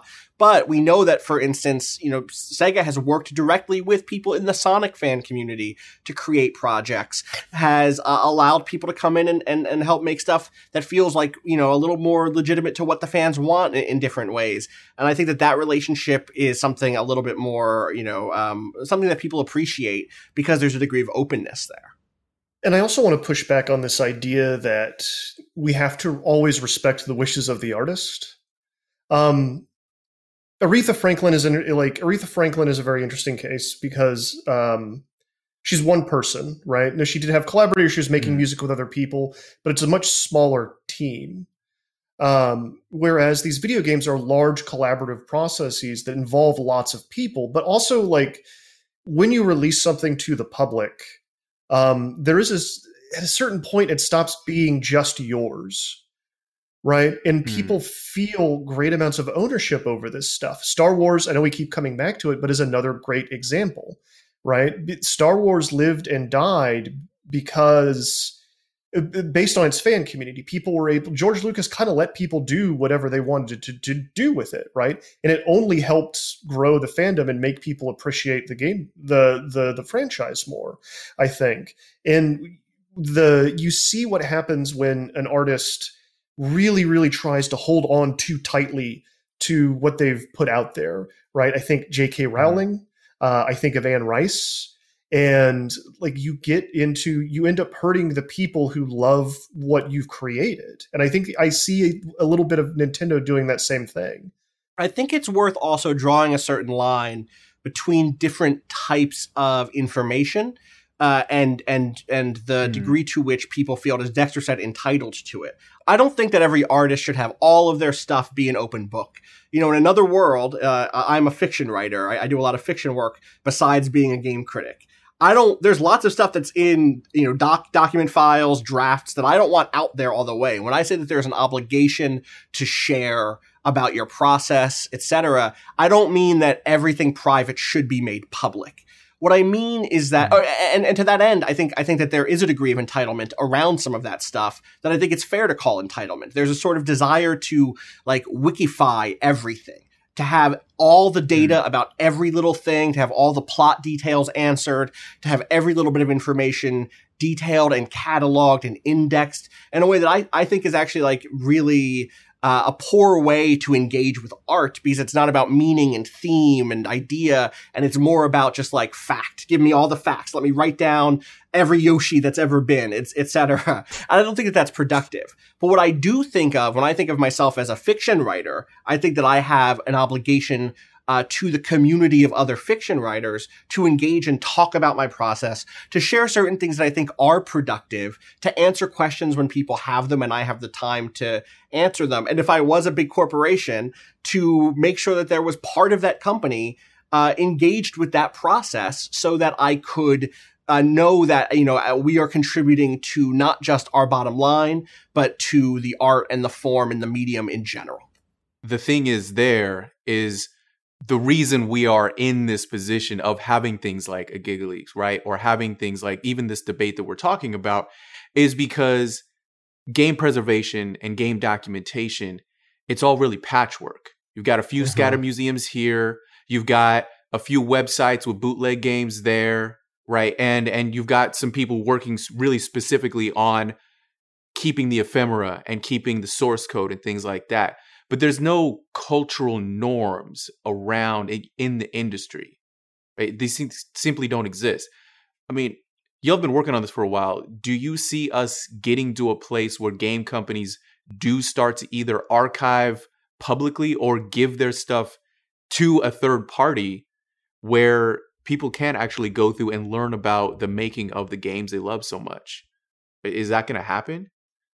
You've seen a little bit of a, a shift in that. Um, you've got you know studios like Digital Eclipse that uh, collaborate with different companies like Capcom's, where like recent mm-hmm. Mega Man collections are. You can go through and there's a bunch of scanned original concept art that will show you, you know, this is what you know Drill Man looked like when they were originally, you know, kind of like sketching out what this character was going to be. Now that's you know, it's not an interview with the designer. It's not you know maybe as far as you know some of us would like them to go. It's not like buying a you know a new Blu-ray and there's a big behind the scenes of of the creation. But I do think there is a there has been progress made where um, I think a lot of this is a result of you know our generation now getting into positions of influence and power like these things mean a lot to me. And so when we're going to put them back out to the public like i want people to understand that context. And so i think you're seeing there are, are lots of folks who are in the games uh, uh, press game critics game writers game uh, reporters who have gone on to like be internal editorial um, where they're writing articles and features about the games that these companies are, are putting out, especially in a sort of a classic and nostalgic context. And so I, I think just in the same way that we saw collectible cartridges suddenly become more expensive and valuable as people got older and and uh, desired them more. I think it also may be the Mm. case that as people get older and c- kind of come into these companies and want to and have an, an opportunity to say we should be showing people like how this happened. Hopefully, we'll see more of that going forward. And the fact that there are a couple of examples of high profile, especially Japanese companies who tend to be a little more secretive and have like a, a long history of like in the 70s and 80s, really not keeping track of the source code of like the games they Yeah. were making, um, thus making historical. Uh, uh, preservation even just im- often impossible because it, it you know the, the ability to do it doesn't even exist. Um, the fact that we're seeing some of that work done you know it's going to take time. Maybe it takes a whole nother generation but i do think you're seeing um, some of the foundational work being laid for that stuff not just being in a museum not just being on an emulation site or a wiki but finding its way into the, the products themselves so that we know like big fan, hardcore fans will find the museums and the wikis but the average person is more likely to buy that re-release that collection and if things like that can find their way in there like we all benefit as a result and there's commentary tracks now. That's a new thing that's kind of that started to happen, right? You've you've got these games like Grim Fandango, Half Life Two, Half Life Alyx, uh, even where you have you can walk through sections of the game with developer commentary on and kind of start to learn about the development Mm. process behind the scenes. It's another way that they're starting to tackle it. So yeah, I think things are changing. You know, Matt, that actually reminds me of something in the episode that Dexter got to go do that I am extremely jealous of. Um, do you want to explain what Power Up Baseball is, Dexter? Yeah, so it turns out that uh, you're all familiar with NBA Jam. So Power Up Baseball is basically the baseball version of NBA Jam, uh, made by the same company, Midway. And yeah, it, it turned out that Midway had tried to apply the same kind of extreme attitude formula to all of these to different sports, right? Some of them worked out. NFL Blitz, amazing game, probably the best Incredible. football game ever made. Forget Madden, all this other stuff. I, if I'm playing football, I want to be able to tackle people after the play's over. I want 30 yard downs. I want everybody to look like a refrigerator, whether you're a running back or a corner or whatever. Everybody has to look like a refrigerator or it is not football. But and they made Power Baseball. And um yeah, I mean going into it, I got to say going into it when I heard that there was this lost game that they just happened to find on somebody's backup discs, I was just this is amazing, right? This this is groundbreaking. The game itself, I'm not gonna lie to you, it kind of sucks. It kind of sucks. I see why they didn't release it. Now, okay, I, I have to I have to caveat that, right? So we played it on an emulator, right? And the thing is, the game is actually meant to be played on the same kind of cabinet as Golden Tee, if if you know that one. The really annoying mm-hmm. when you walk into a bar, you walk into a pizza restaurant. That would always piss me off. I remember walking into, you know, a bowling alley or a pizza restaurant, and I would see the little glow of an arcade machine. I was, oh, they got an arcade, yeah. And I'd walk over and it'd be goddamn Golden Tee. And it's just, how are you wasting cabinet space with this machine that I cannot? I mean, you might as well put that other Hunter game. I can't stand that game. Dexter, But you anyway, better I've be been trying to buy careful. gold- I've been trying to buy a Golden Tee machine for years, so apparently this is not the Golden Tee uh, uh, uh, cast.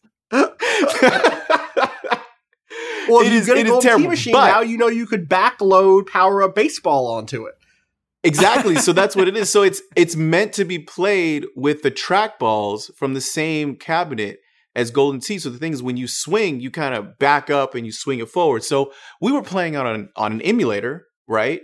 That ran it pretty well, but we're trying to basically emulate the same effect of rolling back and rolling forward on a trackpad with joysticks, and it just doesn't work well. So, and you run with the joypad, and you're supposed to be able to run with the trackball and everything. And so it just wasn't the same thing. But the game, I, got what they were going for. And there's things like you can throw a pitch and you can be on fire. And so it's very NBA Jam esque in that way. It just didn't, for me, it didn't land, right?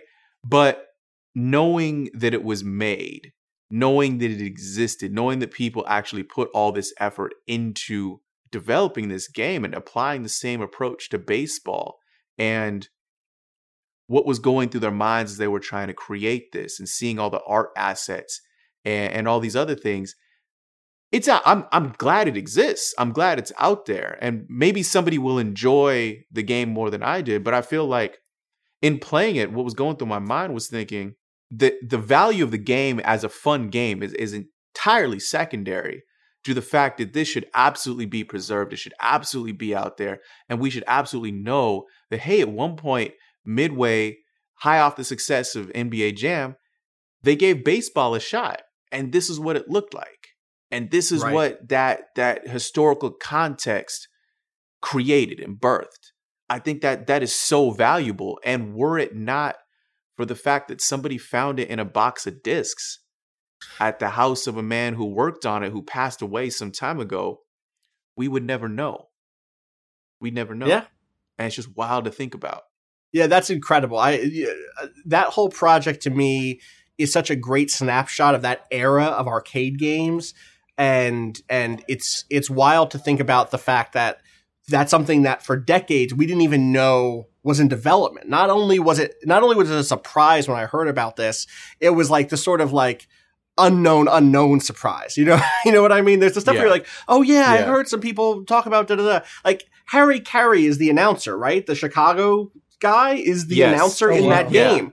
Which is wild. It's like an unbelievable Yeah. coup that they got him, and and so the idea that that's out there in the world is is fascinating. Um, so yeah, it's yeah, like I mean, eh, well, this isn't just video game history. It's it's video game history. It's baseball history. It's baseball history, It's right. Chicago history. It is Yes. so many different. It's the confluence of all of these different histories and all these different really important historical times and, and phenomenon coming together. And we almost lost the whole thing. right. We really could have lost the whole thing.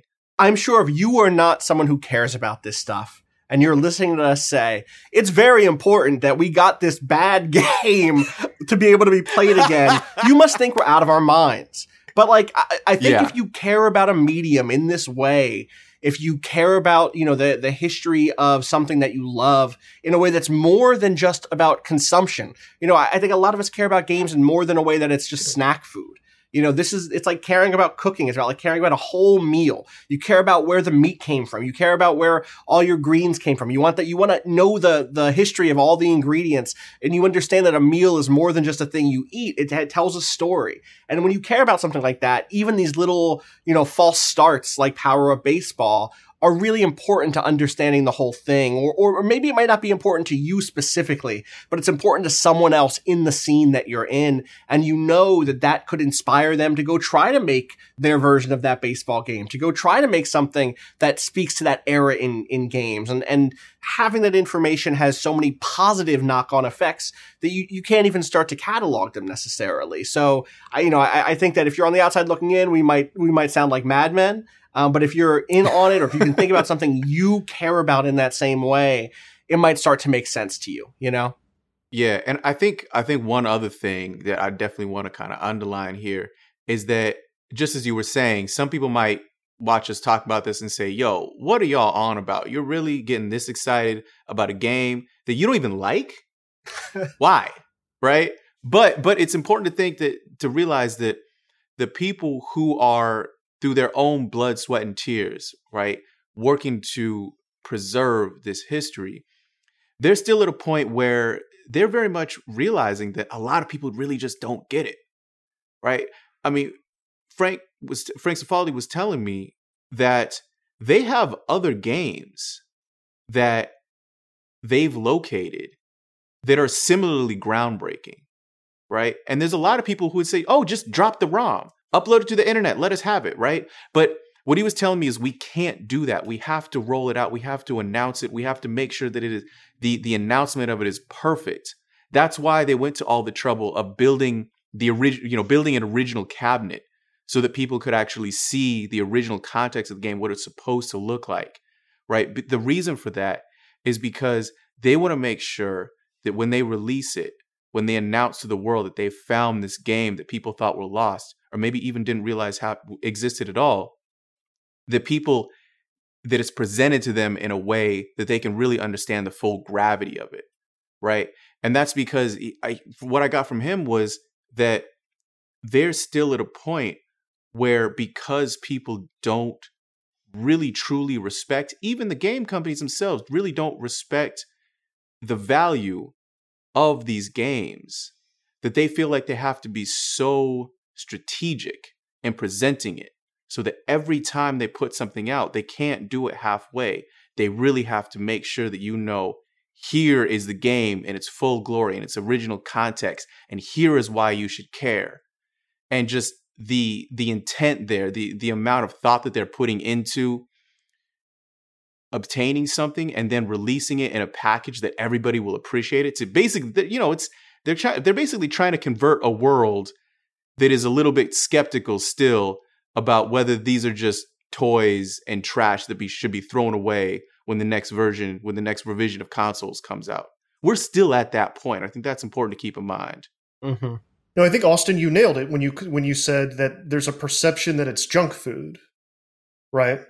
Mm-hmm. Um, and, you know, I remember growing up, it felt like every cartoon that I watched had at least one episode where the villain was like a video game manufacturer um, and the, the, message was back then video games were going to rot your mind, right? And we are mm. still living with the fallout from that from that perception.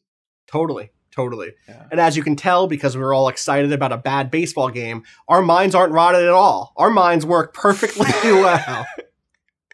We are all perfectly healthy and well adjusted individuals but yo, I think we have to wrap it up fairly soon. Is any any any major topic anybody wants to make sure we hit before we get out of here? Yeah, the only other thing I can think about is the the specifics of like tying it back into Matrix Online and talking about the specifics of what does it mean to archive a digital world that has different progressions, right? Different iterations. Right. But I think, mm. but other than that, I think we've covered it pretty well.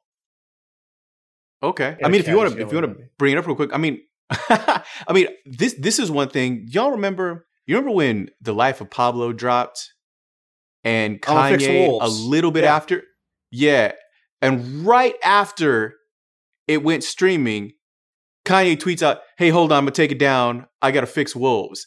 And I know people who are archivists. This is their this is their livelihood, and I remember talking to them about this, and just the conversation was, "Wait, now you can't have the original version of the song anymore because Kanye at that point was saying there's never going to be a CD, and that the idea to for music listeners that the song that you have in your iPod or your iPhone or whatever it may be or your CD player that's going to be erased and replaced with a different version. It's just wait, I don't want this. It, th- there's something that feels kind of wrong about that. There's something that feels wrong about shoot. I mean, replacing or sanitizing stuff like in Tom Sawyer, right? There's something that just feels wrong about that. But then you realize this is something that video game players we've been dealing with basically since online updates were possible.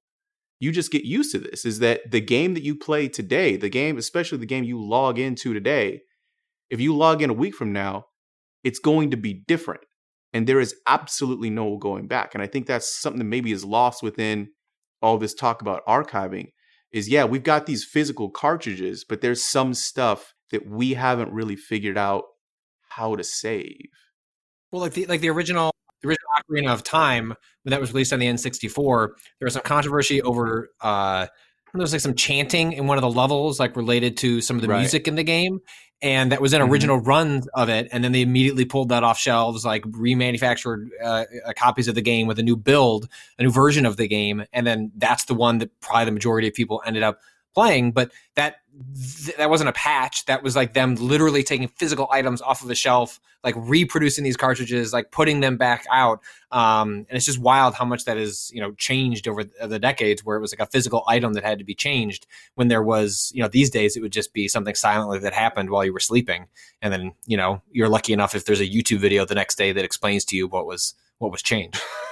Totally. Right. I mean, you know, the most recent update on Destiny Beyond Light, the big new expansion, got rid of a bunch of old content. They put it in the vault like it was an old Disney movie. You know what I mean? They said, maybe we'll come back to this stuff again later. Maybe we, we rework it in some way. But if you want to go play the Destiny 2 original campaign right now, I guess you would have to go find a physical CD copy and then try to play it offline. I don't think you can play Destiny 2 offline. You just can't play that original campaign anymore. It's gone.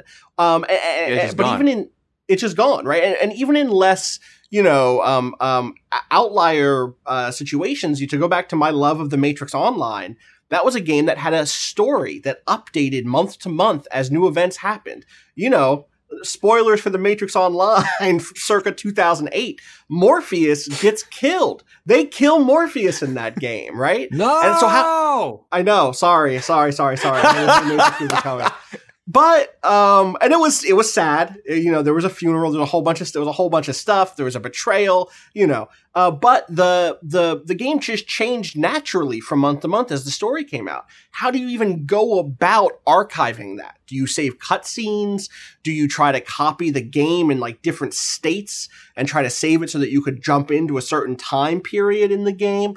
Those are really tough questions for archivists and historians to figure out if they are if they can even figure out how to make a game like that playable in the first place. So you know it's an uphill it's an uphill climb to to get this stuff working. There's all sorts of unique uh, challenges to do it. I'm thankful that there are so many people, or, or that there are a handful of people really, who are so determined to figure out how to do it. There's a really specific point on that too, where uh, with World of Warcraft, you know, in you know, persistent mm-hmm. online game, um, a couple of years back, there were folks who wanted to play the original launch version of World of Warcraft, which is a really different, less streamlined experience than you know the uh, the game that they've arrived at now. You know, t- ten years mm. in. Um, it's harder, it's harsher, um, and it's just it's just different. It's it's nostalgic at this point because even even playing the same game for a decade, what it was like a decade ago has now become part of your um, you know uh, your your emotional journey with that game. And so people there was no way to play that because the game just updates, it just patches, it becomes the new version of the game that they've they've added to, and so people found ways to put up servers to play the original version of that game. And they weren't trying to say that we're not going to buy the new expansions, we're not going to engage with the new updated World of Warcraft. We just want to play this original version because it's so different and we want to just relive our memories of this original version of World of Warcraft. And they got it up and running, and Blizzard shut it down. They said this is, you know, this is illegal. This you're you're you're, you know, you're infringing on the terms of service. Like you're not allowed to do this. And when they shut it down, it caused such an, an uproar that as a result, they had to meet with members of the community and then work with them to come up with a solution, which was then became the officially sanctioned World of Warcraft Classic, which allows you to then play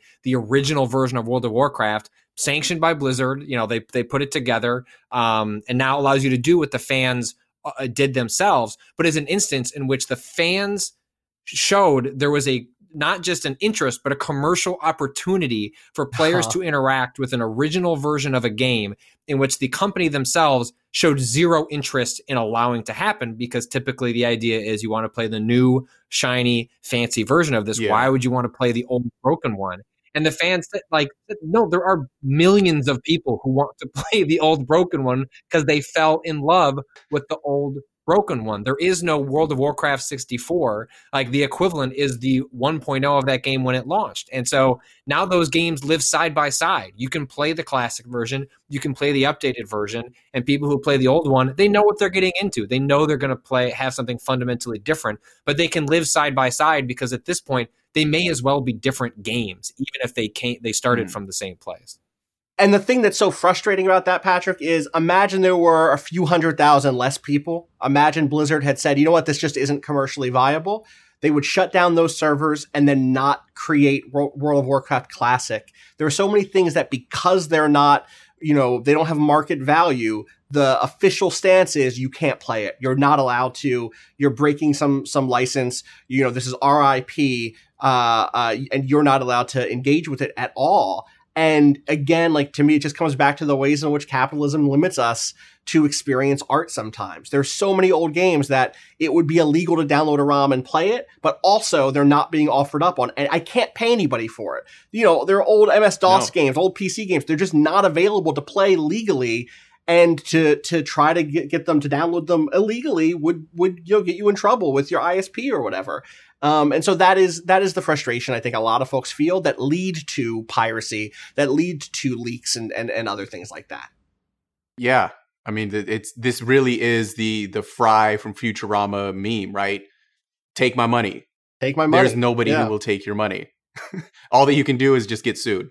But anyway, yo, so this has been a lot. Uh, we can keep going on this, but I think that this has inspired me to play my original box copy of Earthbound. so, gentlemen, if you will excuse me, Matt, Patrick, Austin, thanks so much for joining me on this one, man. Thanks Thank for you. having us. Thank you. And for the rest of y'all, we'll see you back next time for more of Reset, the unauthorized guide to video games.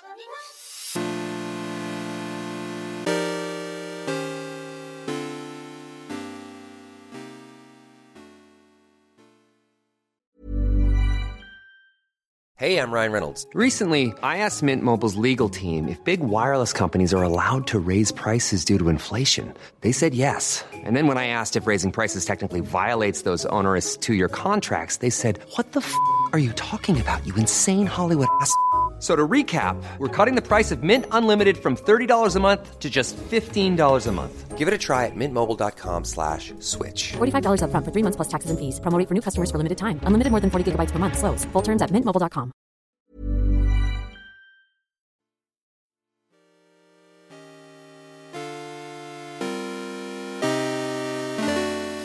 Welcome back, y'all. Now it's time for the Reset Roundtable. Joining me this time is Motherboard staff writer Gita Jackson and gaming documentarian Phil Nolan. What's up, y'all? Hey, y'all. Hey, nice to talk to you. Yeah, yeah. So let, let's get into it. So, you know what? Let's let's just let's just start off with this favorite fighting game of all time. Gita, what's yours? I was actually just talking about this with Phil. Um, when I was a kid, my older brother bought Guilty Gear X, and something Ooh. about the complete nonsense of those Arc System anime fighters just holds a special place in my heart. Also, just how funny is the name Sol Badguy? I can respect that. Phil, what about you? Um, it, it's a uh, it's controversial as to whether this is part of the formal fighting game community, but it has been and will always be Super Smash Brothers Melee for the Nintendo GameCube. It oh, is starting off immediately. Okay, I hear you. It is the sickest game ever, as some would say.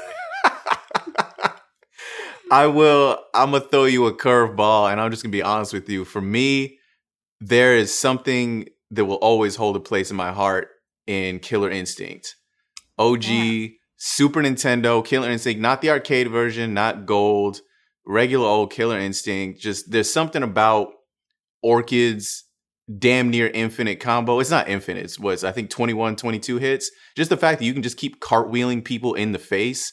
That was my go-to right there. Just get Orchid, just cartwheeling people in the face. Anybody who's a noob doesn't know how to block properly, can't break the combo.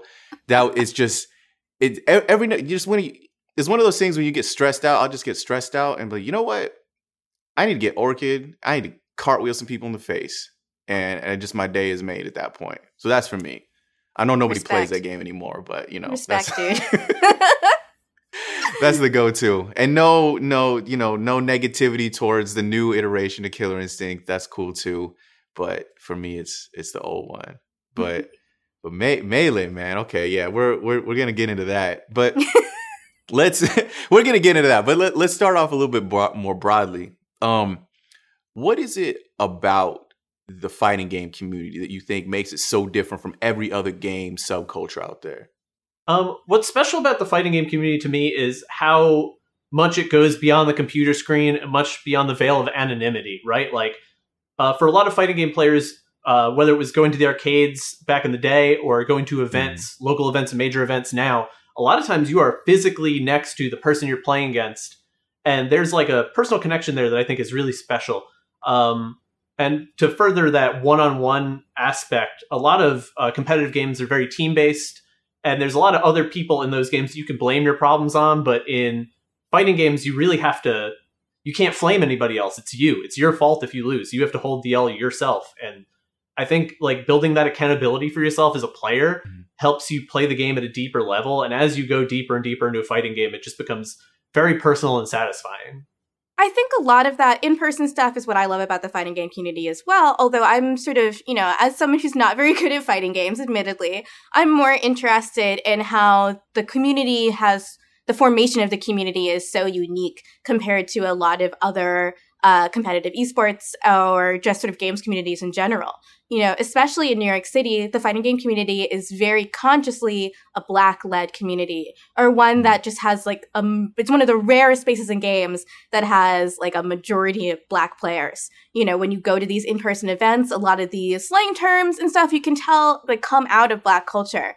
And for that reason, it it feels like a little bit different from a lot of video game cultures even as someone that does not really play fighting games there's just something so special that you want to really just cherish about that kind of community with Mm. just you know really really different from a lot of the other games i play Yeah, I mean, th- there's one thing that I think some of us, as, as people who play a lot of video games, can kind of lose sight of sometimes is that some of this stuff is kind of impenetrable to an outsider, right? I mean, try try explaining Dota to somebody who's never played it. It's that's it. You can't do it, right? I I do not understand what those people are doing at all for the life of me. But a fighting game, you can. Th- this th- I was just thinking of this. Y'all know the the meme where the dad walks in and it says, "Are you winning, son?" yeah Y'all know this meme?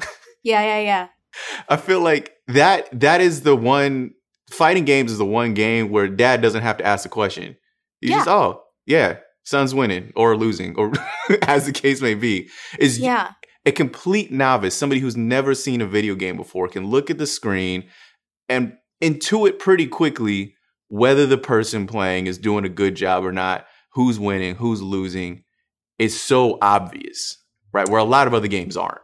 Yeah, I, I sort of compare it to like the communities that spring up around pickup basketball. It's more similar Mm. to that than something like Overwatch League, which is a franchise model where it's been created by a corporation from the top down. Here, we're looking at a community that arose around the act of playing the games themselves. And so they have a Mhm. different relationship to that kind, those kinds of games and a different temperament, I think, than other kinds of esports communities. One where slang really sort of like populates itself within the community very quickly and it's a very much you know one where they're very very defensive of what they've built because they've built it themselves um, and some of these things uh, you can see as analogous to other kinds of sports especially sports that are played with teams but have individuals who do the uh, something like weirdly enough like a tennis or something like that where um, a lot of the gameplay, you know, whether or not you win or lose, I guess baseball is another good example, is dependent on your individual actions and the choices you make. Mhm. Um, but also, it's just like it reminds me so much of the way that kids play, you know, pick up basketball, play baseball in the street, or you know, play soccer games in their backyard. yeah, you really just step up and then up. play. Yeah. Yeah, you really can just step up and play, and it really becomes very. It's very accessible in places where they have arcades, especially in New York. Well, I mean, when arcades were illegal to have open. Right. True. True. yeah. yeah, Phil. I mean, you you spent a lot of time in a bunch of different scenes, uh, in a bunch of different subcultures with games. How do you? And if we're talking, if we're talking, say, accessibility, how do you find that plays into the popularity and even the subculture within the fighting game community?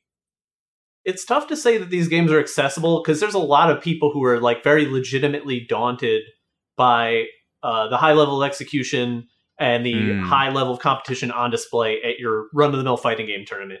For a lot of games, even to go into your local expecting to win even a set is a is a very arrogant assumption. Like when you first step foot into a game, you're gonna have a lot of trouble at the gate. But if you care Yeah. and you have that like drive and you really don't want to lose and you really do want to win, there is a level of work that you can put in and there are people who would love to help you Um, Mhm. There's, you know, for some of these games, there's decades of research, videos, uh, forum posts to go through. If you really do want to take that leap, there's always that kind of thing to to to mine through and to follow on your path. And I mean, to accessibility in general, like um, I like to compare the NFL and League of Legends as a major sport and a major esport that are both very arcane to someone who steps in on day one. Like it's Yes. impossible to parse what's happening in football. Even watching the people next to you get uh, unnecessarily upset at the Mhm. game constantly, and you have no idea what's happening. Um, League is very dense as well, and it still has an immense audience, uh, player base, and it's pretty successful. And I think just kind of melding the two worlds where it is like bar go down as someone gets hit in a fighting game, and also unpacking the nuance of what's happening in a footsies exchange. I think it rewards newcomers and people who've been there the whole time alike. And I think that's just really great. Yeah, yeah. I mean, same thing. Like soccer, you can say, okay, they put the ball in the goal. That's probably a good thing. But really fully understanding, okay, why you want to run a 4 4 2? Why you want to run this formation? What did this person do in, in terms of this pass or that pass and really setting something up? If you don't really fully understand it, you don't understand the intricacies. And I, I mean, shoot. Yeah, I mean, any, any newcomer can learn fairly quickly how to throw a Hadouken. But understanding things like frames and all that sort of thing, I mean, that is That's where That's I'm hopeless. that's that's the point where I'm just like my brain shuts off. I can't understand Yeah. information anymore. I'm done. But I- I- uh, Phil, I actually wanted to Yeah. ask Mm. what separates someone who is just a beginner and is just learning about oh when you get hit the bar goes down and that means i'm going to die sooner and someone who's really invested in the culture and has decided they want to be a part of the fighting game community and learn these games in a little bit more of an intimate way Um, are you asking like like what what you would see in the way they play, something like that? Like you know to make a destiny 2 analogy i went from someone who just like played strikes with my friends once a week to someone who really pays attention to their light level and pre-ordered you know beyond light the new expansion. Like what's what's that step over the line when you're no longer just in, into this for fun and now you're into this as like a serious thing? I think um I think levels of comfort in the game is like a, uh, an important thing to observe in yourself as a player. As you kind of set on that journey, the more and more you play, um, you're always, no matter what you do, you're building up your experiential knowledge, right?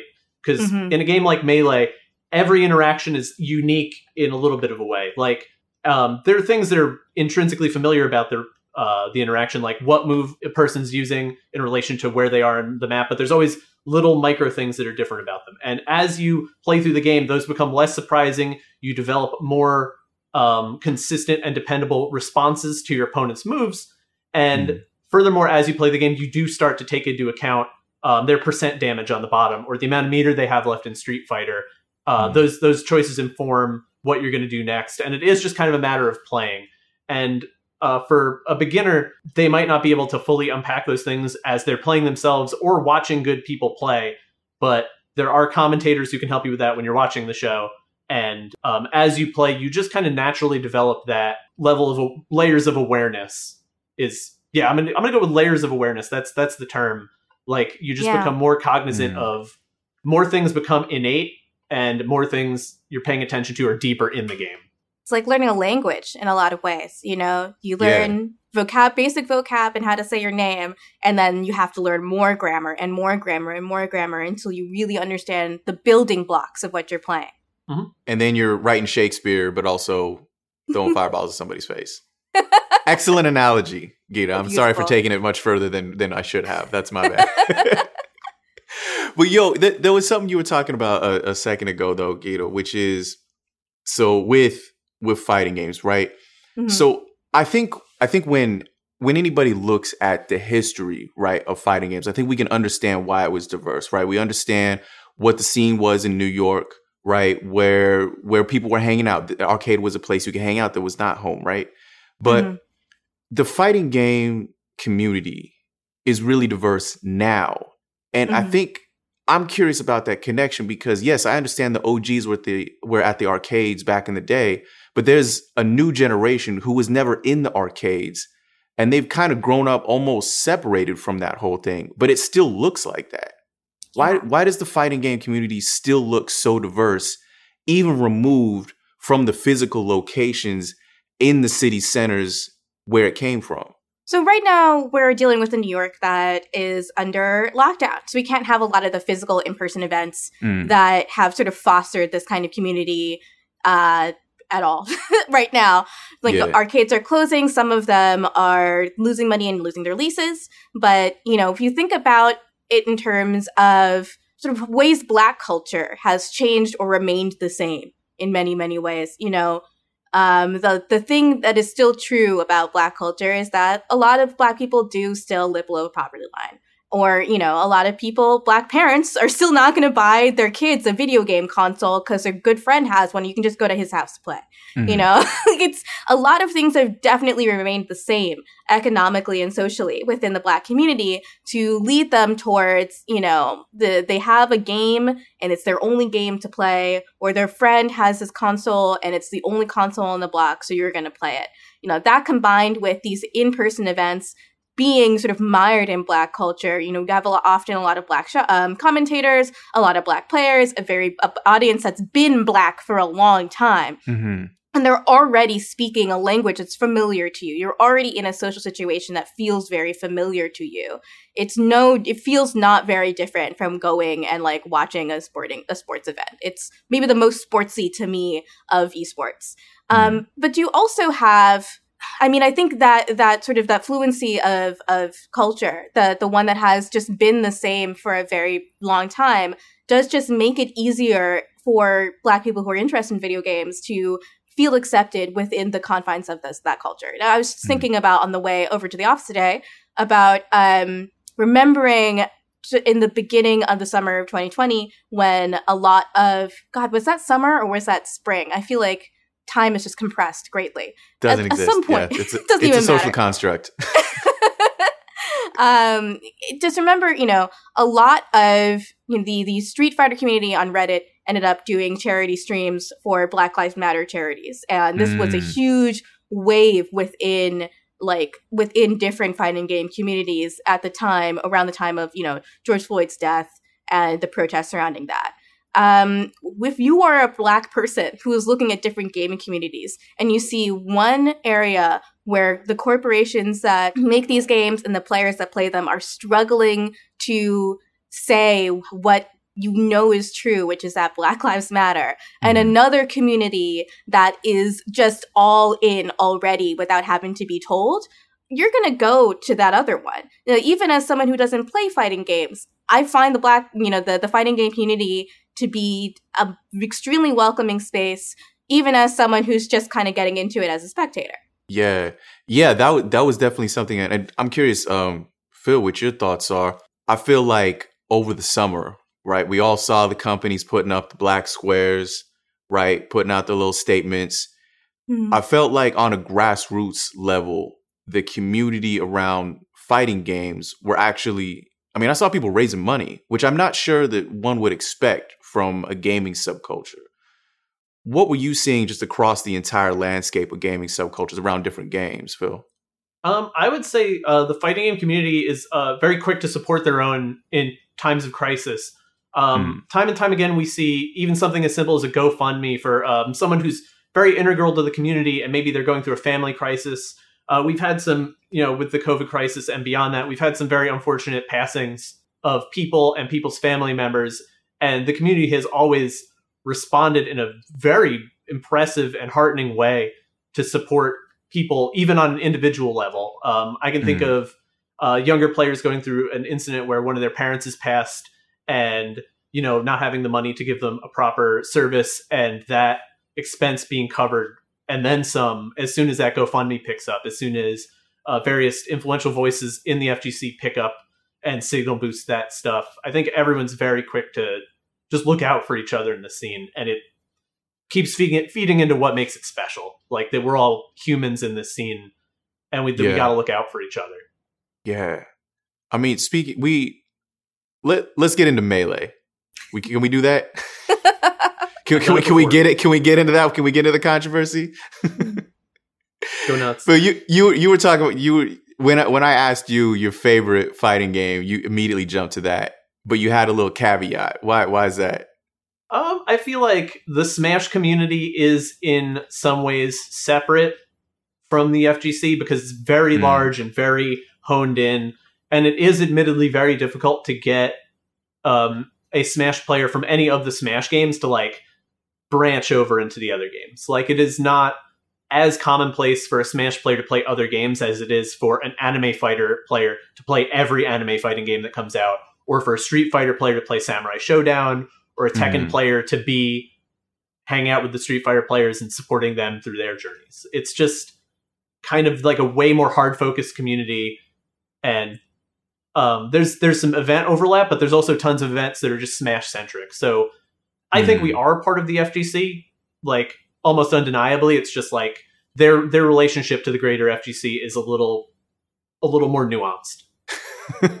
just because is it because of the skill sets? Is it because just the game is just kind of fundamentally, at least partially different from a lot of other fighting games? Or is it a cultural what is that that kind of separates Smash players from the larger FGC? I don't know. It's difficult to put your finger on because I am someone who, like, I got started being passionate about these games in Melee, but very early on, I was, uh, I was like, let me try Street Fighter, let me try this, let me try that, and I've liked, enjoyed, and participated in many other games as as a result. So I don't Hmm. really have the personal experience to say I understand why Melee people cling to Melee and don't really branch out, but um, it is a pretty distinct skill set in fighting games. Like Melee is called a platform fighter because there there tend to be platforms on the stage, and that's true of Right. games like Rivals of Aether um, and all the other Smash titles. So it is it does have its own little world of skill set, and I mean it's difficult to say what makes them unique because I see the same hard work, drive, and obsession in a melee player that I do in a play in a Street Fighter player. It's it's pretty consistent. Hmm. Oh, stop me if I'm totally off base, Phil, but part of it also feels like to me how standoffish Nintendo is about participating in the Smash, like competitive Smash fandom, like Right. literally at all. That's like another distinction between Smash and specifically Melee and the rest of the FGC, which is like happily being ignored, but absolutely definitely being ignored by Nintendo as much as they possibly can. So in the fighting game community, I feel like a lot of the developers um, treat it kind of like a an extension of their marketing budget, um, and it's to very mutual benefit. Like they will increase the pot bonus at a given tournament. They'll sponsor and build a uh, circuit like system for players to compete in over the course of a year or a season. And I don't think those are particularly backbreaking expenditures for the developers to offer up to the community. And the returns are great, right? Like they're um, kind of doing right by their competitive base, who are you know their most motivated, dedicated, uh, fanatical group of players. Like you really want to show those people that you you know you're there for them. Um, Mhm. I feel like Nintendo doesn't uh, have the same uh, marketing ambition, for lack of a better term. They don't, you know, there isn't that big expenditure. They very rarely volunteer a pot bonus, and you know, there have even been rumblings that like any attempt to establish a circuit, um, you know, whether it be at Twitch or whether it be among the community themselves, any attempt to systemize competitive melee or maybe even uh, competitive ultimate in general has been kind of stymied by Nintendo's uh, foo-fooing of like the competitive nature of the game. Uh, there's a meme in Smash culture uh, that were a children's party game because I guess that's that's it's been thrown around that that was like the intended purpose of the game that it's a children's party game. So a lot of us will say like, oh yeah, I play a children's party game competitively. Really Yo, funny. but but I mean, Nintendo gives you that vibe though. Nintendo really is in some ways kind of like Disney in that they have very specific. Here is how you should enjoy our product, and if you do something else, we might not stop you, but we're not putting anything into it. We can't really condone this. It's just, hey, you play over there, and it's fine until you do something we don't like, and then we might have to make a phone call or send you an email. yeah. yeah, we haven't had um we haven't seen other developers go through an incident like um the incident that I'm referring to is Project M, which was a Oh my. Yes. fan-made Yes. mod of Super Smash Bros. Brawl that sought to address a lot of the um, competitive lackings that Brawl had brought to the table after Melee had really captured a lot of competitive excitement. Uh, Brawl Mhm. had a moment where there was a pretty relevant competitive base, but it had some pretty serious balance issues. It had um, unfortunate RNG mechanics like tripping built in, and the Project M developers sought to remedy a lot of that. And it really got off the ground, and it was kind of like second fiddle to Melee in a very big way in the early 2010s until, Yeah. you know, Nintendo, the dinosaur, finally turned around and went, What's that? no, no, no, no. Yeah. You know, uh, the big joke among my friends who are really into Smash, my friends like Matthew Myers, who's over at Polygon now, uh, where it's just like Sakurai, who's the lead developer on Smash after Ultimate came out. There's an image of him sitting in a chair. He just says, and never ask me for anything ever again. just you know it it feels like in a way in a very guerrilla community in a way that makes me love it you know like i love people who are playing games explicitly in ways their developers don't want them to i think that spirit really does speak speak to the sort of defensiveness the fighting game community can have Mm. sometimes because you know if you're if you are playing smash or playing melee you know that the company that made this game low key is not interested in you I can neither Hold on. confirm nor deny these allegations. So this, while we're talking about Smash, I feel like I've got two good people to ask this about. Why is Smash? Wh- Why is the Smash Brothers community so black? It feels like Smash is the blackest game out there.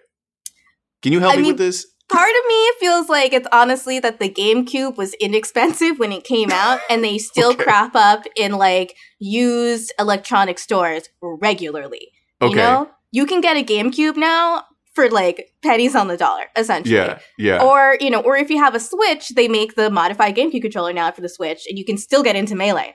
You know, Mhm. if you hack it. Um, and that that I think I just remember like growing up. You know, growing up for a long time, it was every black man I know has a GameCube, and then for after a while, it switched over to every black man I know has an Xbox. And I'm not Yes. sure when that switch happened, but for people in my age range of like the early 30s, you Mm. definitely know one of your boys had an Xbox and they had Smash. I just remember going to a melee tournament Mhm. and just figuring, okay, it's video games, and so there's probably gonna be all sorts of people here. We weren't expecting to be the only black people there, Mhm. but we were expecting to be in the minority. And then, Mhm. and you know, it's me, it's my brother, it's my cousins. We all pull up, and damn near the whole room is black, and we were just, wait. I mean, this is cool, yeah, but why? it's new. and no, nobody had an explanation. I feel like Phil is the person to ask about this. Phil, yeah, Phil would know.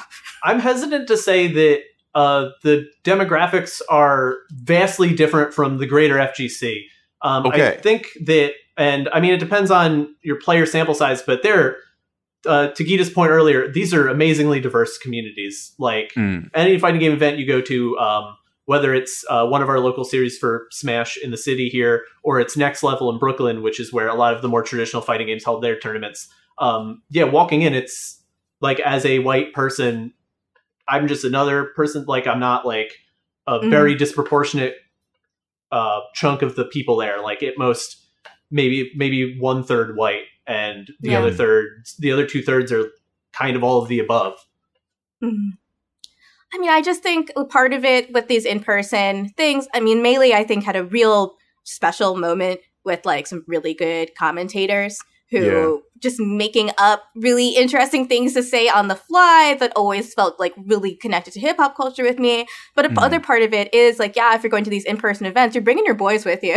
like, if you're going to go and you're going to play, you don't want to win or lose without someone to cheer for you.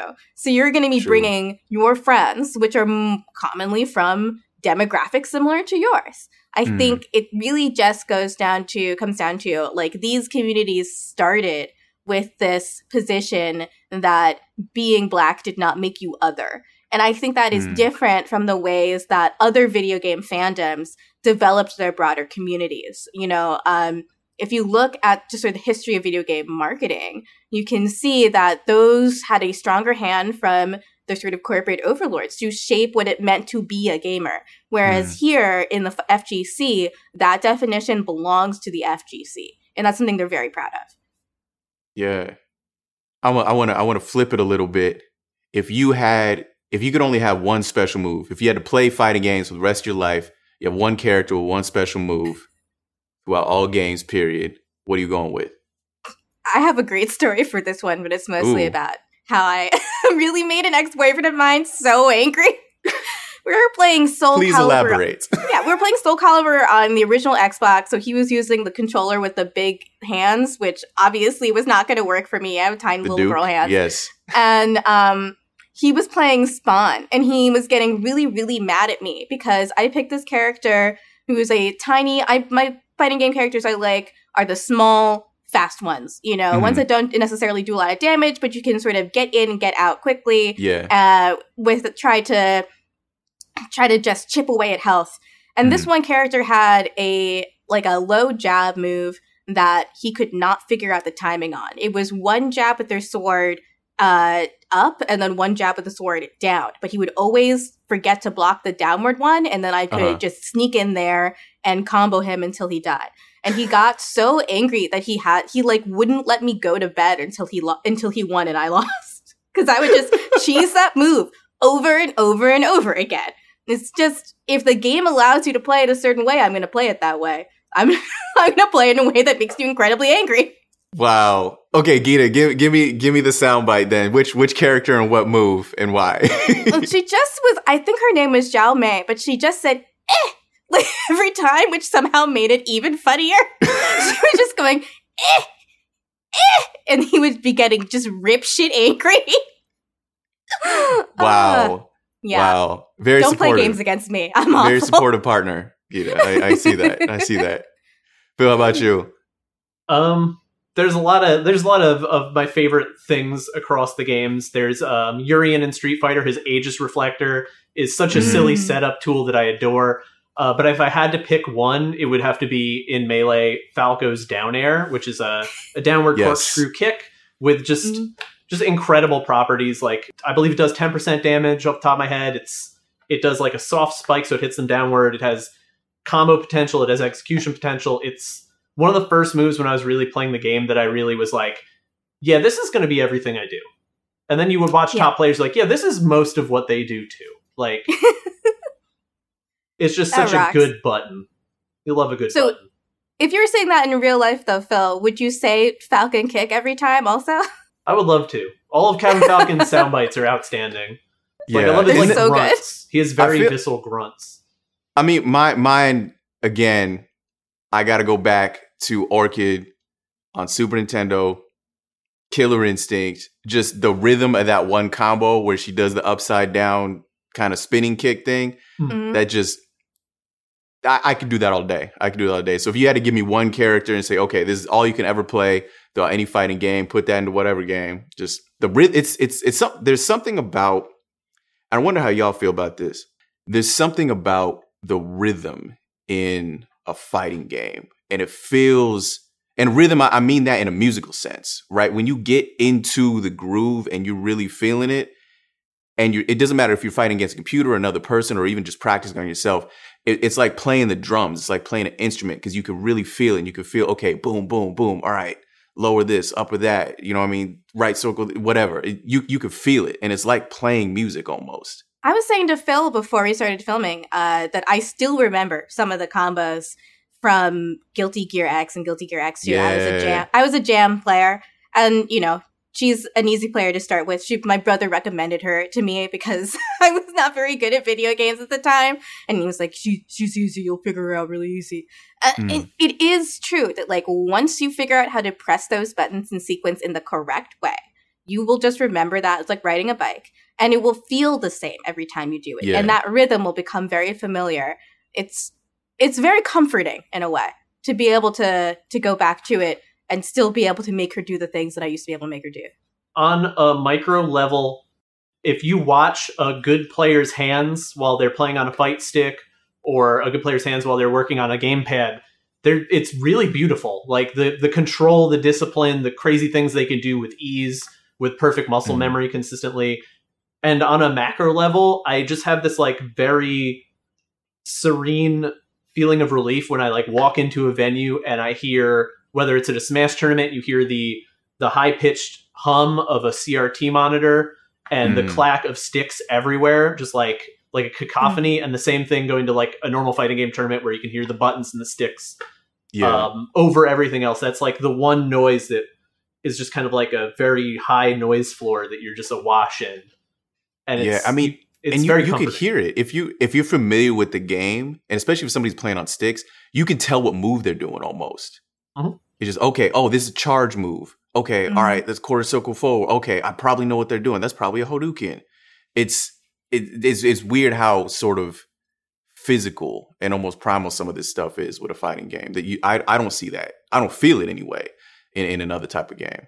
and it also it tells you kind of a player's story as a player like old school Mm. players had to develop different um, habits to deal with the limitations of various systems. Like modern fighting games have a lot more buffering a lot more um, forgiveness in the execution of various moves but like old school players still have the habits that they had to develop in games like street fighter 2 which had Right. very tight windows for things. And uh, players who do like pianoing where they'll hit the same button twice with two fingers uh, they still just do it because they just always did it even though there's no real use for it in the current situation. It's just like something they've always done. And it's crazy to see somebody who's like brr, brr, like Yeah. yeah. So, I mean, we're we're talking about all the positive stuff, right? And so as as tight knit and as supportive as we've all seen the fighting game community have been, there's been a lot of bad stuff that's happened that we've heard about recently, right? Probably plenty of stuff that we haven't heard about, right? I mean, I'm just even thinking of in recent months, right? Where within the fighting game community, there's been all these allegations coming out recently. I mean, racism, um, sexual abuse, sexual assault, all these other sorts of things. And I mean, what, what does that do to a community that is so tight knit? so it's been a really galling year but i i I think it, it's in a good way because these things are finally coming out. Like some of these things are Mm. decades old, these incidents that have occurred. And once a couple people came forward with their stories, a lot of other people felt safe and supported to come forward too. And Yeah. it's, you know, like I said, it, it makes me feel terrible that these people went through these things. And it makes me feel responsible in some ways for not knowing enough or just like assuming something was amicable when it wasn't from a certain person you know there's a lot of responsibility we have for like how many minors there are in the scene and uh, people who can be exploited and taken advantage of like that that you know there's no there's no centrality there's no like cop there or whatever who's like Mhm. gonna be there to take responsibility or be watching over everything so there's a lot of room for that but like yeah i think that everyone finally started to come forward and we started to deal with these problems as a community is a good thing because now these people are gone, have been removed, and people who Mhm. might think to do the same might think again because everyone's kind of consolidated around each other in a better way going forward. And I know that a lot of tournament organizers and community figures are in the process of developing a better framework for reporting and preventing uh, suspicious behavior and things that might lead to worse. this is um controversies along these lines you know um this year this past year uh the, the whole video game industry seems to have finally had a me too moment of sorts where i Mhm. know ubisoft there was a series of firings of when allegations about several different developers uh, at ubisoft came forward that they were behaving in a sexually inappropriate manner with fans um, and i know that around the same time some of the stuff that Phil Phil's talking about in the FGC came out. Um, am I wrong, or was that what led to the cancellation of this year's Evo? Um, this year's Evo, I know they were planning some sort of online component, and they decided to drop it because these allegations came to a head Yeah. uh, relatively close to the event. So they had to kind of um, depose the current leadership and Yeah. kind of start over from there because it was someone very high up in the Evo tree. In theory, Which it's the- again, this is this stuff Yeah. is that is monumental. Yeah. I mean, that's not just that's not some small little local thing. We're talking about the event hmm canceling it Yeah. because I was so yeah. shocked when they said they were canceling it, but as as you know, what Phil is indicating is like they basically didn't have any choice. If you're so far up the, the chain that you have to redo the entire structure of leadership, then you can't have an event that year. That makes Hmm. sense to me. Uh, it reminds me so much of like what happened to sorry to totally change tracks, but it reminds me so much of what happened to Megan Thee Stallion this year, where she was shot by Tory Lanez and um, then had to face a bunch of people who were telling her, no, you didn't, or it wasn't Mhm. him. But eventually she was able to get the rest of the hip hop community to rally around her. Uh, Ended up writing an op ed in the New York Times about her experience with misogynoir, which is like black racism and sexism against black women specifically, Right. is what that term refers to. Yeah, I mean, how what is it like within the community since all these allegations have come out? I mean, are people feeling like it's moving forward? Are people feeling like it's destroying itself from within? I mean, is is there a positive path forward for this? I think there is a positive path forward from this, but um, due to the COVID circumstances, there really hasn't been any way to take action, like to make it a safer place or what have you, Hmm. going forward because there haven't been events, right? Like this all kind of happened. All of the things that did occur uh, were largely started at events, like people meeting each other in real life, and then you know there was a lot of like um, incidents that started because like one person at a lot of these events, uh, players might have 20 people in one hotel room during an event. And a lot Right. of those situations were situations where people were able to or did something that was uh, very not okay. And Mhm. those were a lot of the things that were coming up, just things that took place at events. And um, yeah, there just hasn't been an event, and we don't know when there's going to be another event because, like, much like uh, in-person concerts, in-person tournaments are going to be one of the very last things to return to normal if and when COVID ends. And uh, I guess the best the community can do, especially in a scene like Smash, where there really isn't a lot of centrality, is to try and build that centrality, try and get as many tournament organizers signed on to a unified code of conduct as possible, and uh, try and really enforce that. And the community stepped up in a good way, but there's still a lot of you know very unfortunate um, vocal support for like people who have done something that's really not okay, and they really should never be able to come back again. Um, Yeah. But a lot of that's just like online. A lot of that's coming from like very aggressive and obnoxious 14 year olds who are like, who cares? They're good at the game. Like, that's like the best defense these people can muster, but they are loud and they Mhm. are uh, frustrating.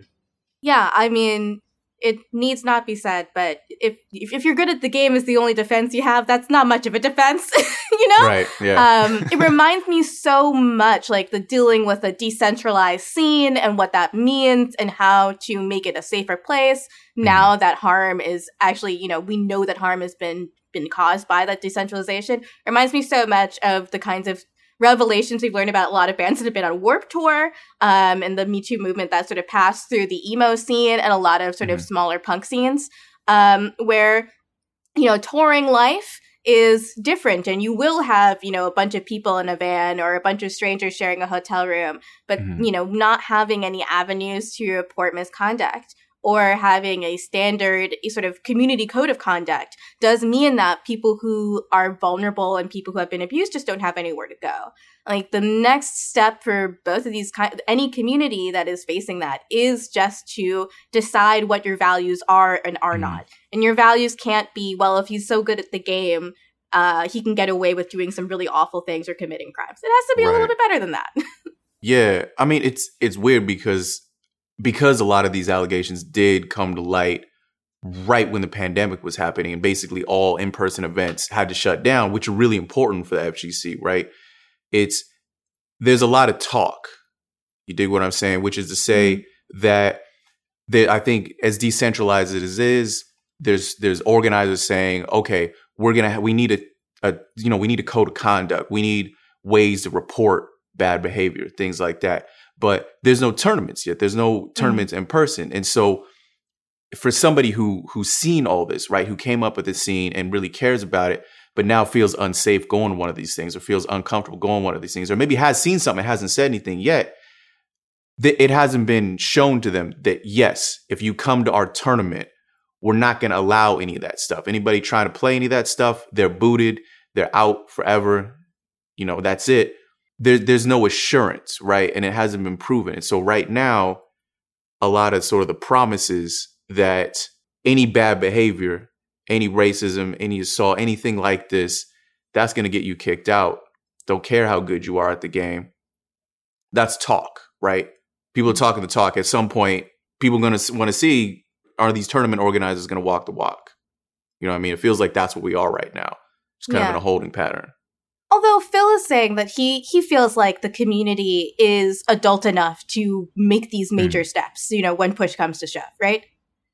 I think ultimately uh, the reason these things have finally been brought to light is because a lot of these uh, people feel like they have the support around them and the understanding of the general community with which to finally bring these things up and hopefully they get dealt with. And I think a lot of them have gotten dealt with. And the reason so many happened this year is because once a couple people stepped up and got support and things were done for them, the, the mm-hmm. rest of the people who have had these terrible experiences were able to come forward. And I'm sure there's still even more and there's still more work to be done, but like like the progress is being made painfully mm-hmm. slow, very painfully mm. slow. But there is progress. We have organizations like Combo Queens and Smash Sisters that have been present at events for some time, and they are female run and organized events uh, to create a, a safe space for women to meet at events, compete with each other, and kind of build that camaraderie and safe space that that these are people at any given event who you can absolutely turn to under any circumstance. If your room situation is in flux and you're not you don't trust the people who are offering the room to you uh, you can go to these people and they can go to the organizers or they can help you themselves. Like these more and more of the community is kind of like stepping up to try and protect their own and it's really exciting but it's also you know really brutal to have to hear all the terrible things that have happened to people Mm. and feel like more could have been done you know Yeah. Yeah. I mean, that's the tragedy of having a Me Too moment is that, yes, it's so good that we are finally talking about these things, but it is so saddening that people have been hurt in ways that has been ignored. hmm Do you, I mean, do you feel like the fighting game community is in some ways better able to deal with some of this stuff than other gaming subcultures? I think the fighting game is just uh, the fighting game community is a more likely place for this sort of thing to happen because of the nature of large in-person events with open brackets. Mm. Um, I don't think you will see this sort of thing at a major esport where it's invitationals with teams and staff and all of that stuff. So it's tough to um, clock or expect the same sort of issues to surface in the same amount. But um, I think I think the community has taken a lot of steps to be self-regulating and be a place to protect each other. I can see the argument, right? That the hmm. FGC has stayed really grassroots, really raw, really gritty, and that that is why all these bad things have happened. Because there's no corporate oversight for this whole scene, it's just a bunch of scrappy little orgs doing their thing. That is what allowed this bad behavior to happen. And that, that's the argument that I've seen, right? What, how, how do you how does that strike you? Well, I I understand that argument, and in some ways I agree, and that in there there's no body to report things to. You can't report anything.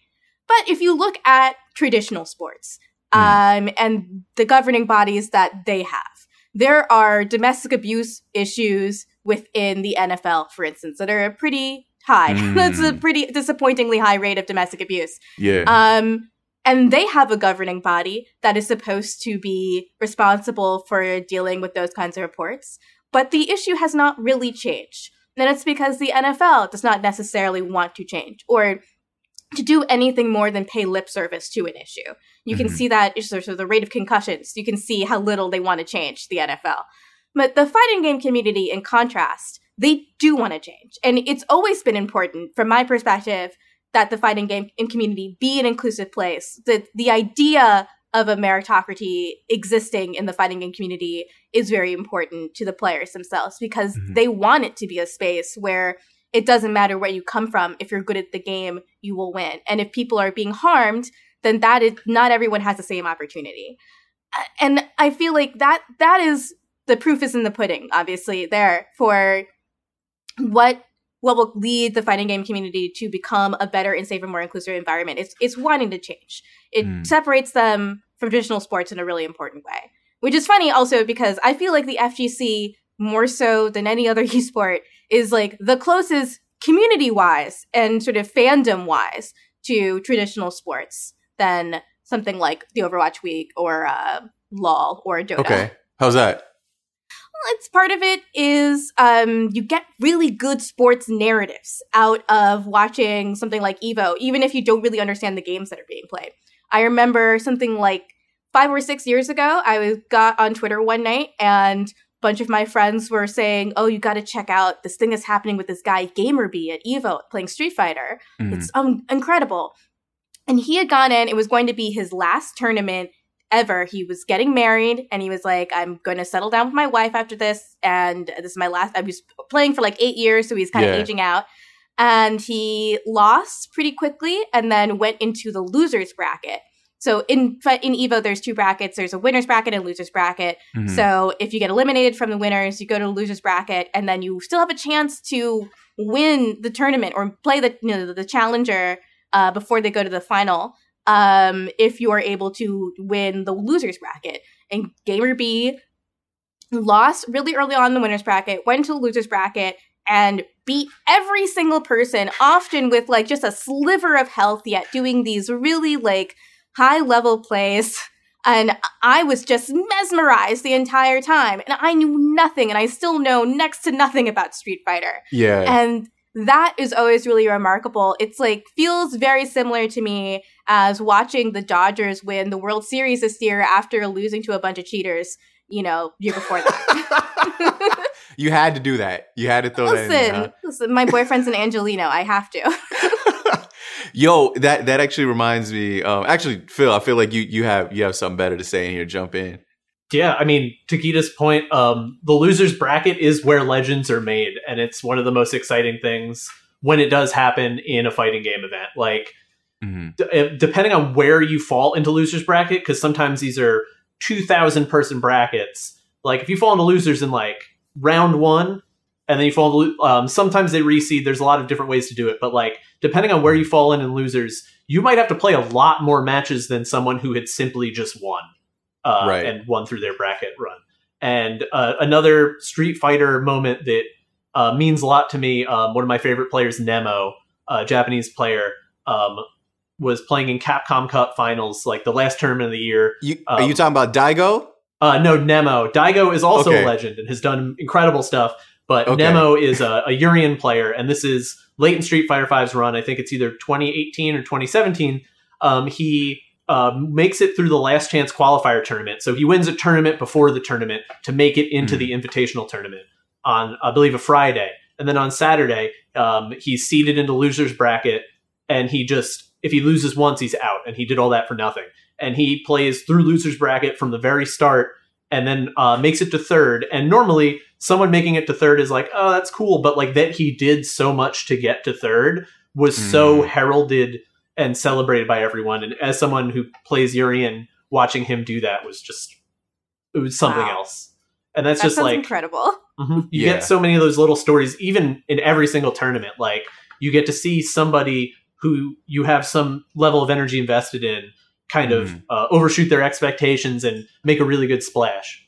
I mean, I'm I'm the type of person who I'll get on YouTube and I'll just watch sports highlights for just games I don't even play or games I don't even watch. Like I don't really watch that much basketball, but every now and again I'll just look up old Bulls plays and just One watch time- Michael Jordan just just doing his Yep. thing, right? I I Listen, I jump can't man, think of jump the- man, jump man.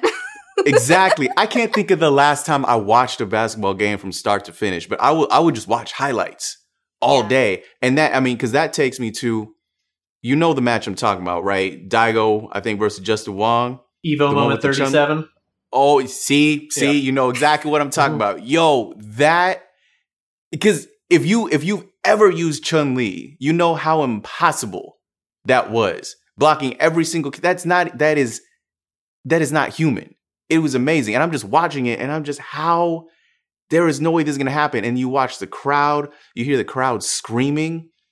And I'm just, this is this is absolutely legendary. And at that point, I hadn't when I saw that video, I hadn't played Street Fighter in some time, but I understood what was happening in the same way that you understood when you watch Pele doing his thing, just weaving through defenders. You may never set foot on a football pitch, a soccer pitch, or whatever, but you understand, okay, what I have just seen, especially based on everybody in the arena screaming, I just watched something that was legendary, that was amazing. That's whew. and like the game itself, um, it's exciting and mind-boggling the first time you see it, and as you come to understand like the parry timing and how you'd have to grind that to make that work, and like the situation where he was in, where he's like, "All right, he's gonna super me, and if he touches me, the chip will kill me straight away. Yeah. the first hit's chip will kill me." And he Yeah. was able to do that. Like the more you unpack it, the more you're like, "How am I ever going to compete? Like, how could I do that?"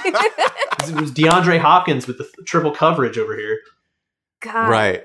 Oh no, that is that is amazing. We have to be able to fair use that, by the way. With all that we talked about, that we're fair using that clip. I don't care, but you're fair using this clip. And well, I it was- mean, uh, the guy who did it on Evo's behalf, uh, we don't know what happened to him, so you might as well. oh no, hope hope they're okay. Jeez. No, no, I mean the guy who got me too'd. Oh, Oh, that's boy. right. Yeesh. Okay. Yeah. Well, fun, fun. Speaking of fun things, um, you know, we and and I've I've also been, you know, I've been interviewing a lot of people in Mhm. the fighting game community, right? And just top of mind right now is I, I've talked to a couple black women who, you know, they're heavy in the game, they're good, and and they're also bringing other people into the game, other women into the game, right? Mhm. but some of they're getting support for this and then on the same hand they're i think they're also feeling like they're not getting the kind of support that they could or they deserve right Yeah, I mean, I think um, the issue is is so similar to what's happened with uh, Megan Thee Stallion, who is. Wait, did you Mhm. also see her cosplaying as Mileena for for uh, Mortal Kombat? It was Worlds sending collide, a lot of right? the, the FGC was like losing their mind a little bit about Megan Yeah. the Stallion doing cosplay, but it does remind me a lot of what has happened to her over the past year. She's an incredible rapper Mm. uh, maybe the hottest rapper alive at this point. Uh, I I love her personally. I bought the Crunchyroll collab sweatshirt that she put out. Right Um, but you know, when she not only said that she had been shot by like a, a male rapper, but said who it was. Instead of support from the black community, what she faced was a lot of questioning, like a lot of questioning of why you want to bring these black men down, yeah. why are you like not keeping it within the community, etc., etc., etc. Now that broad concept of misogynoir, you know, the act of being misogynistic specifically to a black woman, so your Right. misogyny is all wrapped up in your racism. You know, Mhm. that was something that I think a lot of the fighting game community, as these allegations came out, had to actually grapple with in terms of this has been a problem in the scene for a while. And now we're seeing it at its most harmful. You know, black women in the scene, they don't feel like they get the support. Um, it, I mean, it's an issue that is across almost every facet of black culture, where, you know, going back to the civil rights movement, you'll see men being able to take those big stands for civil rights. But Mhm. women who bring up allegations of abuse are told to not make the community look bad. You know, Right. as if trying to solve problems for women are trying to make the community w- look bad. You know, Mhm. it's not just black women that face these issues. I know Phil mentioned to me that Asian women also see a lot of fetishization within the community and like feel very uncomfortable because they're immediately sexually fetishized. And there's been a lot of issues with trans misogyny as well, where people call into question the personhood of trans players within the fighting game community. You know, it's good that things are finally being talked about, but we have to remember as we move into the future where, you know, maybe we are better at calling out these behaviors before they become widespread, that Mhm. it's specific to these women being black and these women being trans, these women being Asians. They they face different issues of misogyny based on these other aspects of their identity. Yeah, I mean, it, it just seems like it would be particularly painful in a community that is so tight knit, where when you have, you know, a black woman, when you have an Asian American woman, you know, who's who's really good at the game, who also on the stream happens to talk about something that's happening in the world, Yeah. or says, "Hey, you know what? I'd like to bring up some other players who look like me. I would like to be a role model for them." Just for saying that, they're not saying anything wild, not saying anything out of pocket, just Yep. saying something like that. Just immediately, you do see a certain segment again of the fighting game community who will say, "Oh." Why are you bringing race into it? Why are you bringing the race card? Why are you doing this? Why are you doing that? And you're trying to divide us. It's just, yo, they're just a. They're trying to play the game. B. They're just speaking their mind. It feels like it would be particularly particularly disappointing in Yeah. a community that is so tight knit like this. Yeah, I mean, if you are going to fight nights and you're seeing people with their Twitter fingers in real life, you know, you know how they feel about you, that's going to make you feel like shit. That's just Yeah. going to make you feel really bad. And that's going to make you less likely to want to participate in the culture. And you can't, on the one hand, say that our culture is a meritocracy, our culture is inclusive, and on the other hand, shut down players who try to bring up the ways in which the culture is not fair. But I think, you know, had pointed this out earlier. A lot of the people who are harassing these women or telling them not to talk about these things, that, that is the minority. Like, this is an old head mentality that's going away. Fingers crossed. yeah there's there's old heads who do it and there's also like you know really uh hopefully just misguided and not already deeply hateful young people who just you know Yeah. get that excitement or that that jolt of dopamine from doing it on twitter or doing something like that because like Yeah. we've had that happen in it, even in local scenes in various games here where like someone will say something online in the facebook group and be like Mhm. who, who is that person it's like oh they never come to events like well why are they what Like, what are who are these people what are they doing like Yeah. Yeah. You, know, you have to, uh, in this scene at least, you have to put your money where your mouth is, right? You're going to see these people in real life. You're going to be in a room with them. You know, they're going to remember Mhm. stuff. And they might whoop you at the actual tournament. Oh, yeah. yeah. You know, it's going to be real embarrassing to lose to someone you talk shit about, which I'm sure has happened before. Yeah, anyone who's trying to call out cuddlecore in any way, I'm like, yeah, good luck, good luck, good luck. I have watched not not that I am the type to do this, but especially after watching Cuddlecore play, I'm not I'm not saying word one to this person. Nothing but praise from me Mhm. to Cuddlecore. yeah. Love and light only. Phil, you've been covering and been in the fighting game community for a minute. How has it changed since you started? Um, so I started to get into it in a more serious way in late 2014, and that was kind of at the advent of these major tournaments becoming significantly more major, right? Mhm. Like I remember Apex 2015 being one of the first very large and in a lot of ways very um, disastrous events at the time. And I think one of the biggest things we've seen on an events level is tournament organizers really just every year after year pushing the envelope, making things more big and more ambitious. And hopefully, COVID doesn't throw a wrench in all of that because things were like just trending upwards constantly in terms of like the player experience at events and the Mhm. kind of like glitz and fun opportunities at major events. And on the player side, just like playing the game online, one thing COVID has uh, kind of inadvertently given us is uh, the netcode revolution. Um, Yeah. we're seeing a lot of fighting games um, move their netcode structures to a rollback based system, which um, a lot of uh, documentary uh, content has been clamoring for in the community. Um, a lot of voices have been clamoring for rollback as a solution to a lot of lag and delay issues. As players, especially now that we're all stuck in our rooms playing, um, those changes are finally starting to happen in a very real way, and it feels like the developers are listening to the community voices as they call for them. And hopefully, once everything can finally go back to normal, we'll just pick up where we left off. Um, I'm sure it won't be that simple, but um, things were kind of constantly moving forward um, in the social justice realm and the events realm. Like we're fighting these fights now, and that's that's a cause for optimism for me. If you could, if I could have you go back, if you could sort of encapsulate, because the netcode thing, because some people will be very familiar with this, some people might not be. So if you could, if you Okay. could just sort of say, this is what this is what this is, and this is why it's good, and we managed to accomplish this, whatnot.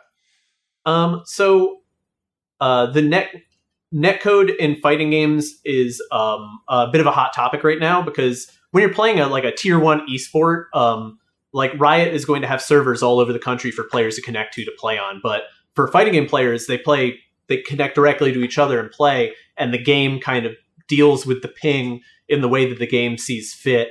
Um, and there have been some not so great netcode versions for various games. Like people have been very upset with Street Fighter's netcode. They feel like the delays cause characters to teleport and jump around a lot and things like that. And Yeah, in the COVID era, now that we're all kind of stuck here, there have been a lot of voices in the community who have been calling for developers to revise netcode and provide what's called rollback netcode, where like the game effectively guesses what you're going to hit next and is right most of the time. Like if you've put in a jump command, you're going to be jumping. Like if you've put in a punch command, you're going to be punching for more frames than the instant you hit jump punch. Right. Um, and we're seeing developers finally take us up on that. We're seeing, um, to your point, your game Killer Instinct. Killer Instinct was an early adopter of this, and um, a friend of mine made a really good documentary about um, Killer Instinct, and they talked about how the netcode was one of Killer Instinct's strongest things. And Mortal Kombat X, another or Mortal Kombat 11 rather, um, another Western-made fighting game, um, ran delay uh, rollback-based netcode and allowed players in very remote parts of the country and continent to compete and practice and develop their game where maybe they didn't have a local scene. And these um, rev- they're, they feel small, but they really are revolutionary. Like we've had one in Melee. Um, a modder has been able to make rollback netcode for Melee via an emulator, and it's really changed the way we play away from tournaments. Like it finally feels like we have something to like Yeah. get very substantive practice out of. There's there's one I mean there's one thing that I'm, I'm curious about both of y'all's take on actually is as Lord willing the pandemic ends and we're actually able to go back to some semblance of normal, right? I think there's been a lot of conversation, right, that when the pandemic ends, that maybe we should change how we do things. Maybe we don't need everybody in the office anymore. Maybe there's some things we don't need to do in person. That feels like a difficult conversation to have for fighting games, though, because yes, lag has gotten better you can play online better. You know, you can have better matches and whatnot during COVID. We've been able to accomplish that. But it feels like really the heart and soul of a fighting game, the tournaments, is doing them in person. Do you think are people going to want to go back to just full on 100% in person? Is there going to be some kind of hybrid where some of it's online, some of it's not? What What do you think is the best move for the culture in general? I think now that there's been a pretty significant effort to improve the infrastructure of these games online, that there will be that existing online component. There will be net play warriors. There will be people like that who just kind of like live and primarily experience the game through this. But Is I that a good thing though? Um, I think it's a good thing because I think events will still exist in very much the way they used to once it's safe to have it that way. Because Mm. ultimately, it's like you know you want to do something in the most optimal way possible. Like when you play football, you want to be on premium turf with the best pads and uh, the best gear that money can buy. Like when you're competing in Street Fighter or Melee or what have you, you want to be at a tournament playing on uh, like an instant response, like no no delay, no nothing, no artificial uh, delay boosting, none Yeah. of that. Just straight up two people analog style. That I think you can't, no matter how hard you try, try really replace that.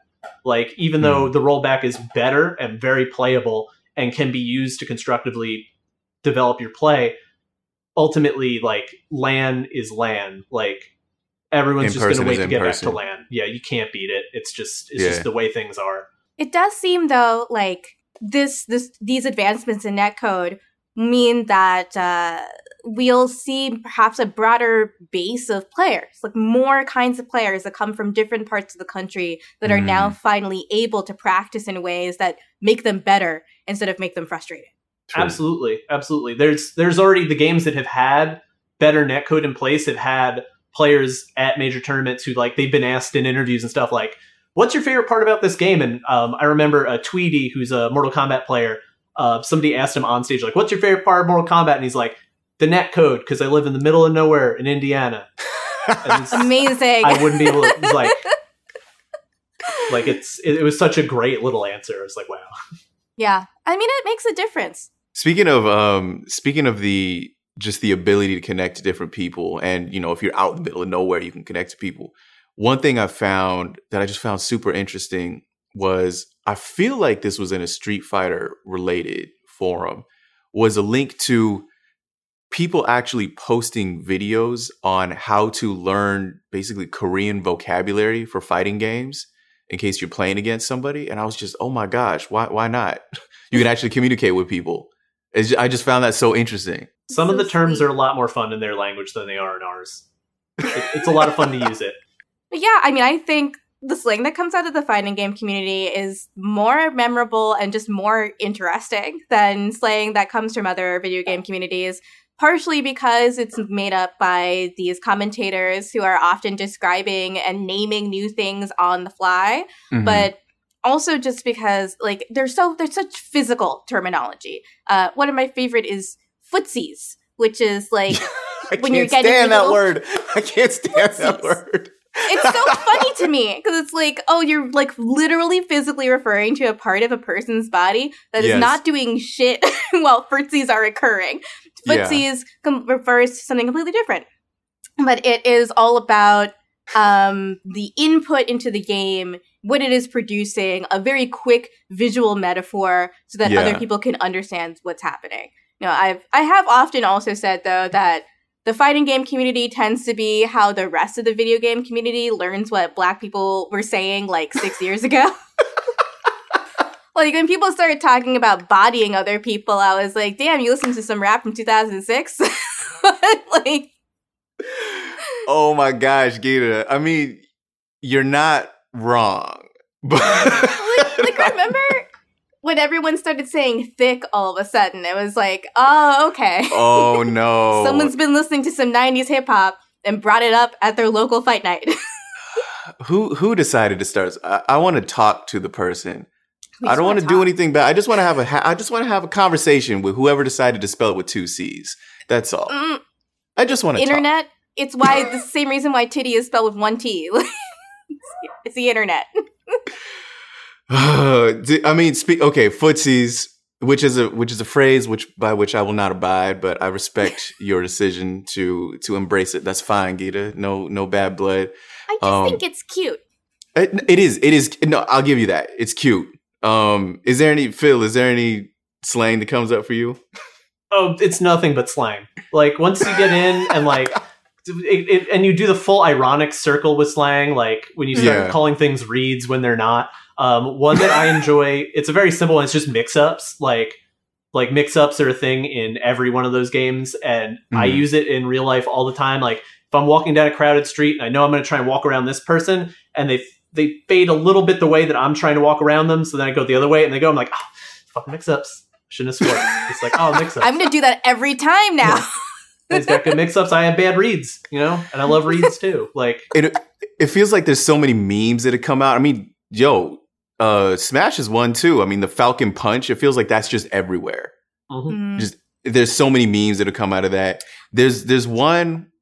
I don't know. Actually, Phil, you may be familiar with this one. One of my favorite, just weird fighting game lingo things is ac- it's actually in Japanese. So it's machigairu. And so machi means wait and gairu as in guile, the character in Street Fighter 2.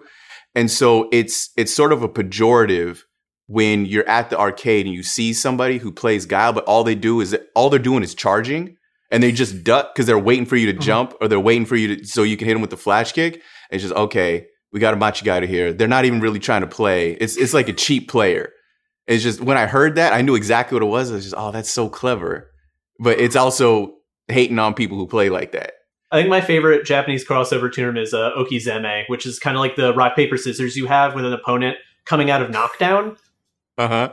Yeah, um, it's like one of the places I excel the most as a player because it's just like it is literally just the most simplistic. Depending on the game and the situation, you can really boil it down to a rock paper scissors, and like yeah. I just feel like I'm more comfortable in that situation where I'm like, like, let me throw a guess out here, let me throw something weird at you here, like, because you have to make a decision right there. It is it is funny watching Japanese game slang transfer over into the English speaking sphere and how much of that has just been incorporated. Cause yo, I remember being a kid and trying to figure out what the hell Hadouken was. It's just what are they saying in the Shoryuken? And that for a lot of people, I feel like, especially back in the day, that was your first just exposure to that to an entirely different way of talking. You know what I mean? Japanese specifically. You know what I mean?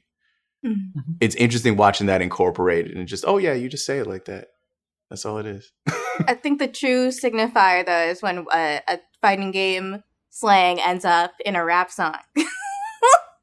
As I feel like the hip hop community is already halfway there though. oh that is gita that is in a whole other episode and you will come back for that because video games and rap music season two video Mm. games and rap music ooh ooh that is a whole other conversation we got to do that Absolutely, absolutely. So, I am not sure I I know what the first one I learned was, but I am Hmm. curious while I think about it. What are the first special moves that the two of you learned for fighting fighting games?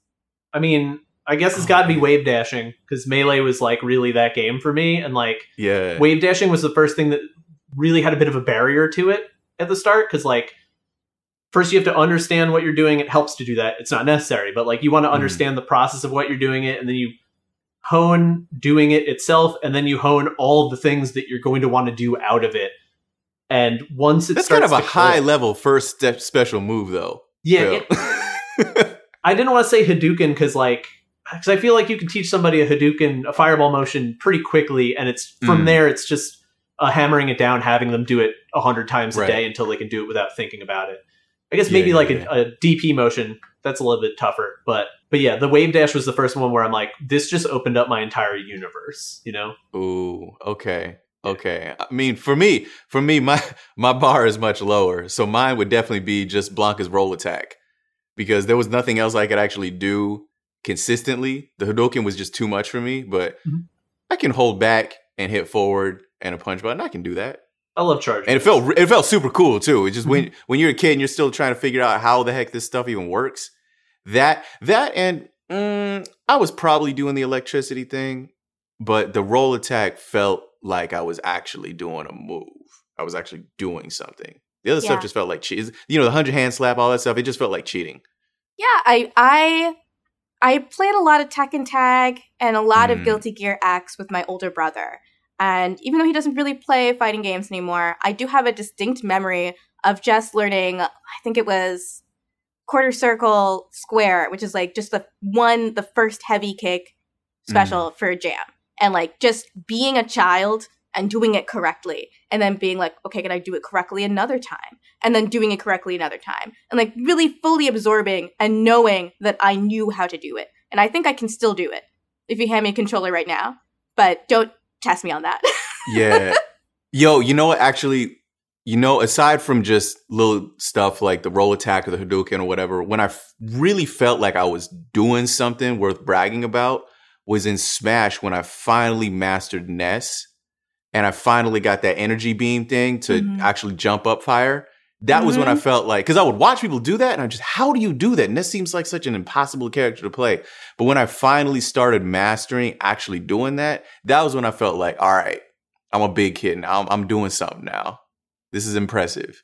Similarly, when I finally learned how to accurately troll my Smash playing friends with custom game modes, I did feel like I learned enough about the game to at least be very annoying, which is my only goal ever. Uh, check out this. If you really want to piss off your Smash friends, here's my favorite game mode. Call it Bad Balls and Bees. And it's when you set items to high, but you turn on everything, turn off everything except for real smash balls, fake smash balls, and bees. And if you even just say this to a person who plays Smash regularly, terrible. you can you can feel them like cringe internally. It's Phil so much not fun. happy. Phil is not happy about this.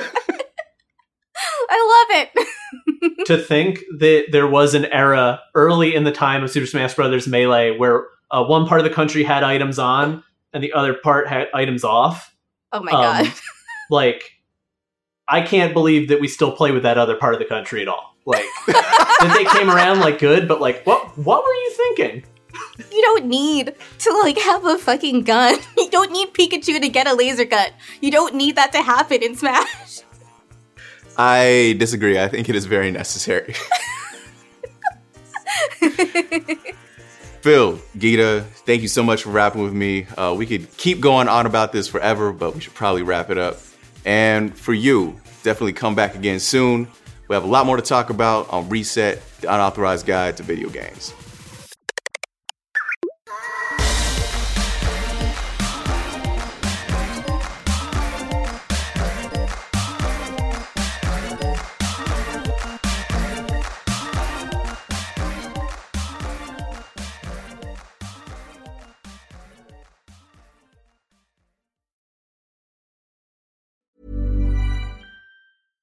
When it comes to your finances, you think you've done it all. You've saved, you've researched, and you've invested all that you can. Now it's time to take those investments to the next level by using the brand behind every great investor, Yahoo Finance. As America's number one finance destination, Yahoo Finance has everything you need, whether you're a seasoned trader or just dipping your toes into the market. Join the millions of investors who trust Yahoo Finance to guide them on their financial journey. For comprehensive financial news and analysis, visit yahoofinance.com, the number one financial destination, yahoofinance.com.